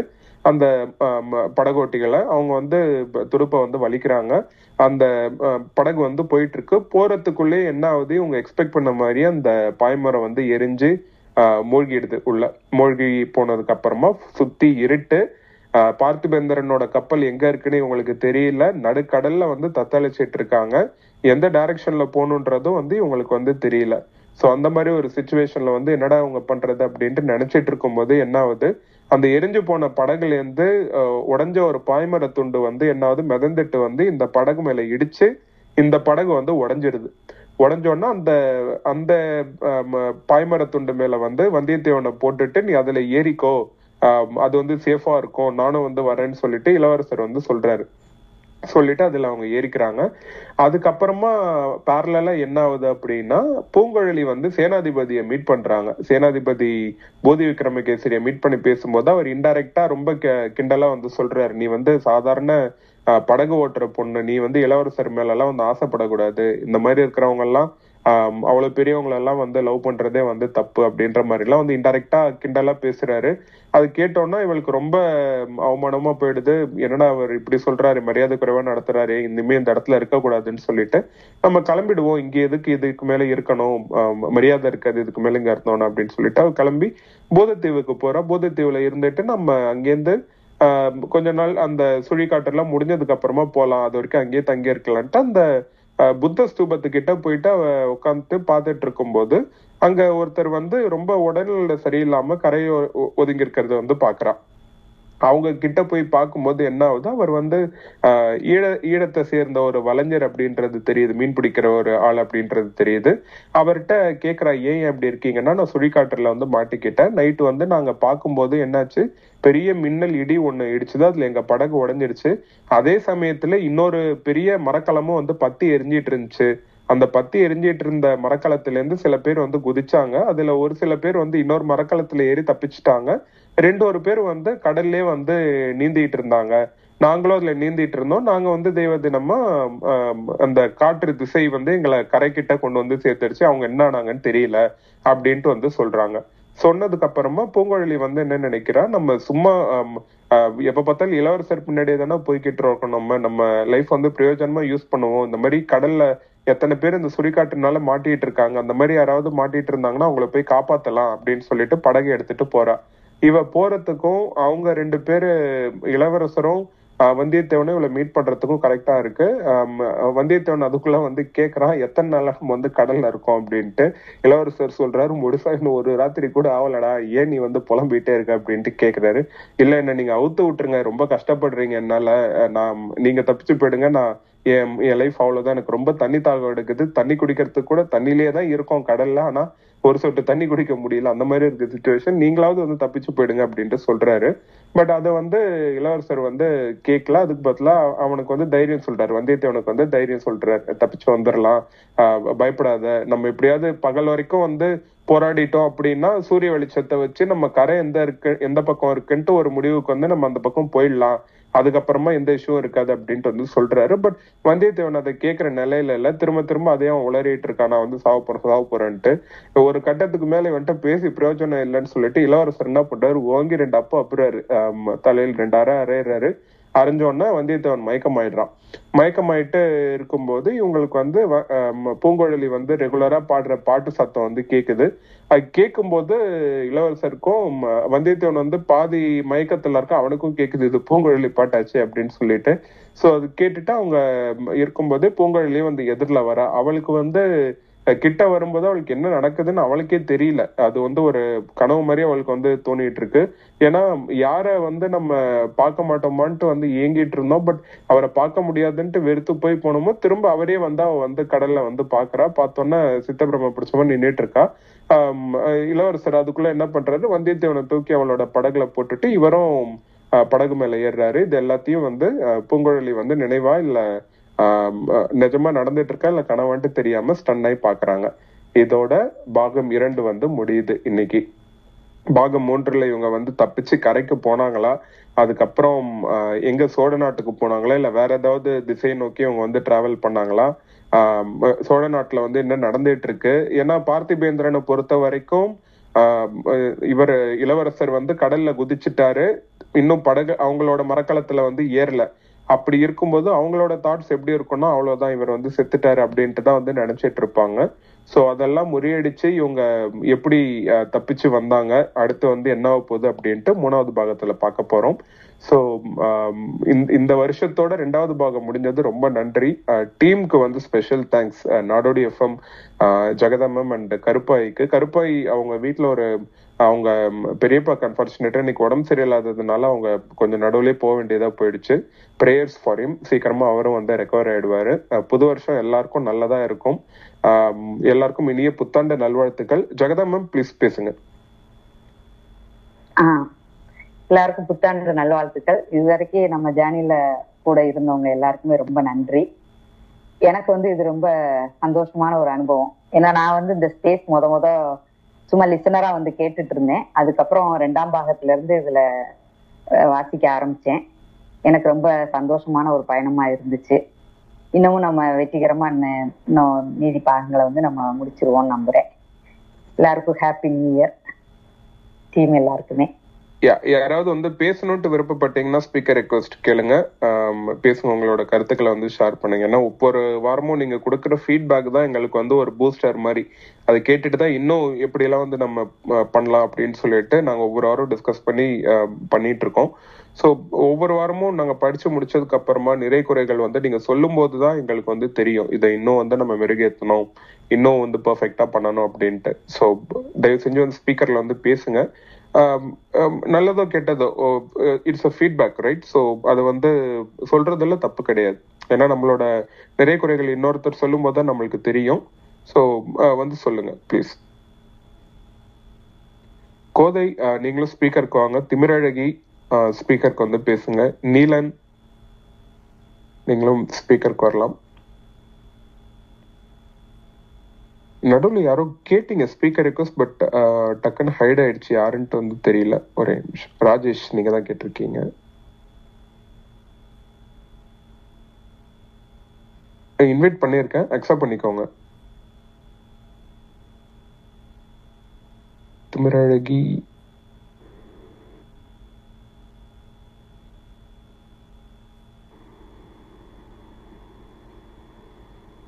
வணக்கம். பேசலாமா?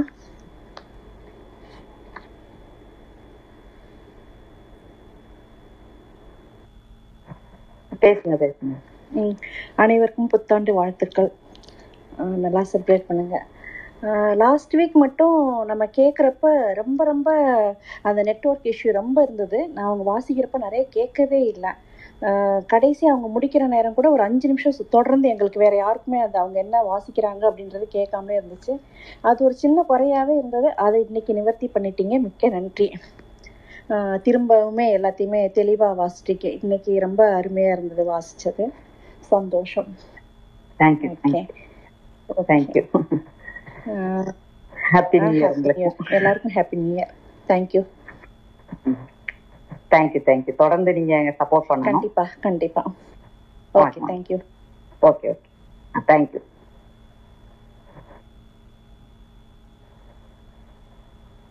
என்னாச்சு போஸ்ட்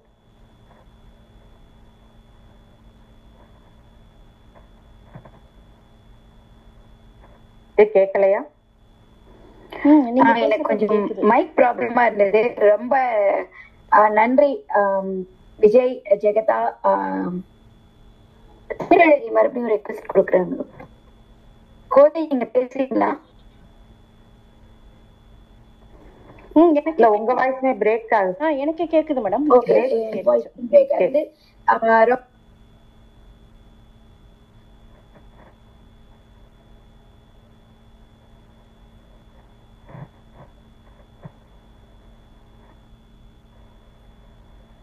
கேட்கலையே.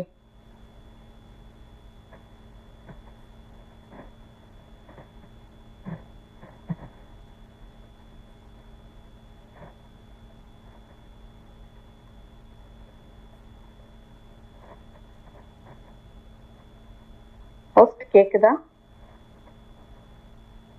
ஜெகதாமா கேக்குதா? வணக்கம். ஆ வணக்கம் வணக்கம். ஏன் ஃபர்ஸ்ட் ஆஃப் ஆல் அனைவருக்கும். புத்தாண்டு நல்வாழ்த்துக்கள். ரொம்ப சிறப்பா. செகண்ட் பார்ட் முடிஞ்சிச்சு. ரொம்ப ரொம்ப ரசிச்சு ரசிச்சு கேட்டுட்டு இருந்தேன். நீங்க படிக்கிறது வந்து அப்படியே கண் முன்னாலே நம்ம பாக்குற மாதிரியான ஒரு ஃபீல் வந்துருது. ரொம்ப நன்றி. இந்த மாதிரி ரொம்ப நன்றி ரொம்ப நன்றி. யூஸ்ஃபுல்லான ஒரு இது நடத்துற ஸ்பேஸ் நடத்துறதுக்காக நன்றி. அந்த தொடரணும் இது கடைசி வரை தொடரணும்.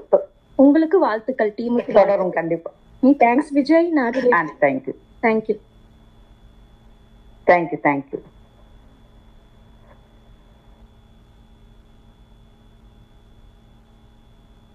அவங்க ஏதோ கனெக்ஷன் இஷ்யூ போல ஹோஸ்ட் வேற யாரும் பேசுறீங்கன்னா நான் கோ ஹோஸ்டா விஜய் இல்ல லைன்ல